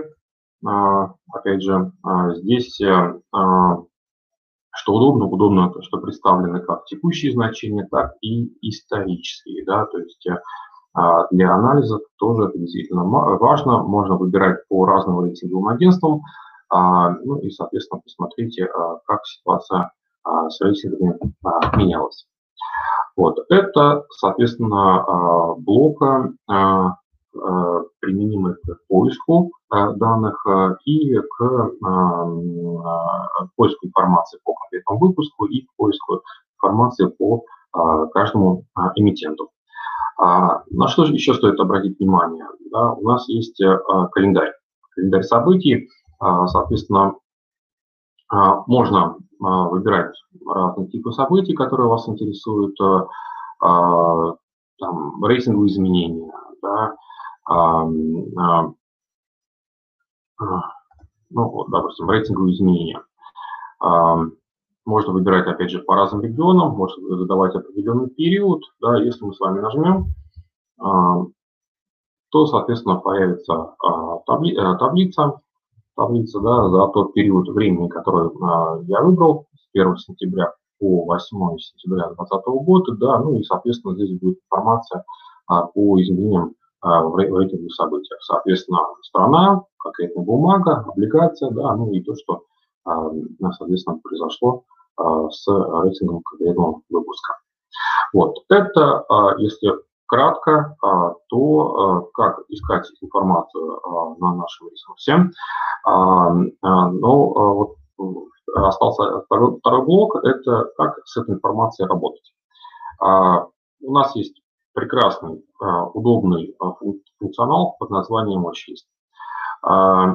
Соответственно, что он позволяет? Он позволяет собрать те бумаги, которые вам интересны, с которыми, может быть, вы уже работаете, да, или, может быть, вы где-то прочитали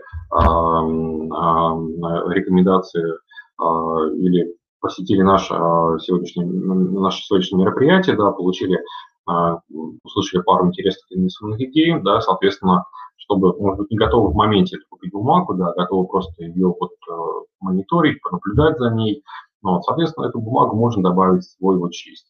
А, добавляется очень просто. А, нажимаем, да, здесь выбираем или, эмитента, или ISIN, да, после этого, соответственно, выбираем а, а, площадку для наблюдения, ну и после этого а, бумага появится а, в вашем watch-листе. А, добавили, да, а, в следующий раз, когда вы заходите на сайт Сибонс, сайте Bonds или, может быть, э, будете работать э, с нашим мобильным приложением. Соответственно, вам не нужно тратить время, чтобы найти эту бумагу в базе. Она будет здесь. Э, вы всегда сможете посмотреть актуальную информацию по конкретному выпуску, по тому, который, выпуску, по которому вас интересует. А с точки зрения мониторинга да, ситуации у нас есть функционал, он называется а, настройка уведомлений. А, то есть если вы а, в этом блоке укажете э, свою почту и выберете вот э, те события, по которым у нас автоматически мониторинг настроен, это выплата купона, оферта, амортизация, погашение, новости по рейтингу эмитента, вот, и другие э, новостные да, вот, опции. Соответственно, а если вы выберете, сформируете вот настройку уведомления, то при э, каком-либо изменении, допустим, рейтинг поменялся, то, э, соответственно, э, вы оперативно наравне с, со всеми участниками рынка получите на свою почту уведомление, что данное событие произошло, и на это событие действительно необходимо обратить как минимум, да, если мы говорим про рейтинг, как минимум обратить внимание. А, все мы прекрасно понимаем, что это действительно важно, а, потому что от а, степени, от скорости принятия решения, да, во многом будет зависеть конечный результат инвестирования в конкретную бумагу. Ну и, соответственно, еще повторюсь, данный функционал действительно очень простой, но при этом максимально эффективный, то есть сформировав, сформировав watch-листа, вы никогда не пропустите а, ключевые события по нему, да, и всегда будете держать а, руку а, на пульсе и будете контролировать э, ситуацию по, по своему портфелю. И э, в конце э, данного раздела представлена да, вот такая вот общая, общая картина да, по вот, вашему watch-листу, то есть есть будет количество облигаций в портфеле, да, и разбивка по валютам, если она, у вас как раз диверсификация, да, имеет место быть. Там, в моем конкретном случае здесь есть и доллары, и евро, соответственно, в сумме, да, вот итоговая сумма в долларах, она здесь представлена. Вот, это, а, если очень кратко, да, что на нашем ресурсе есть. Еще раз повторюсь, а, по еврооблигациям у нас а, глобальное покрытие, действительно, данные, данных у нас более чем достаточно. Мы с вами на примере некоторых выпусков в этом убедились. Что еще хочу отметить? Да, платформа Сибонс а, очень простая в использовании, а, нет необходимости проходить э, обучение, да, а, как э, пользоваться тем или иным функционалом. Все очень просто, интуитивно. Платформа, которую мы запустили недавно и о которой я сейчас немножечко рассказал, она эм, написана на совершенно новом э, движке. Постоянно мы добавляем новый функционал. А, чтобы нашим а, а, клиентам, нашим пользователям действительно было удобно быстро находить необходимую информацию для принятия решения. Вот. А так, соответственно, сайтом можно пользоваться с любого устройства, и с мобильного телефона, и с планшета, и с компьютера. Все эти возможности есть, и будем рады вам, участникам сегодняшнего мероприятия, такую возможность а, предоставить. Еще раз повторюсь, э, э, всем участникам а, мы обязательно предоставим пробный доступ, и, соответственно, у вас будет возможность самостоятельно посмотреть э, возможности нашей платформы, самостоятельно поискать интересные инвестиционные идеи. Все это у вас будет. На этом, а, наверное, э, я закончу, да, потому что времени уже очень много, все немножечко устали. Вот. А, еще раз а, благодарю за внимание и до новых встреч на мероприятиях компании Сифлс.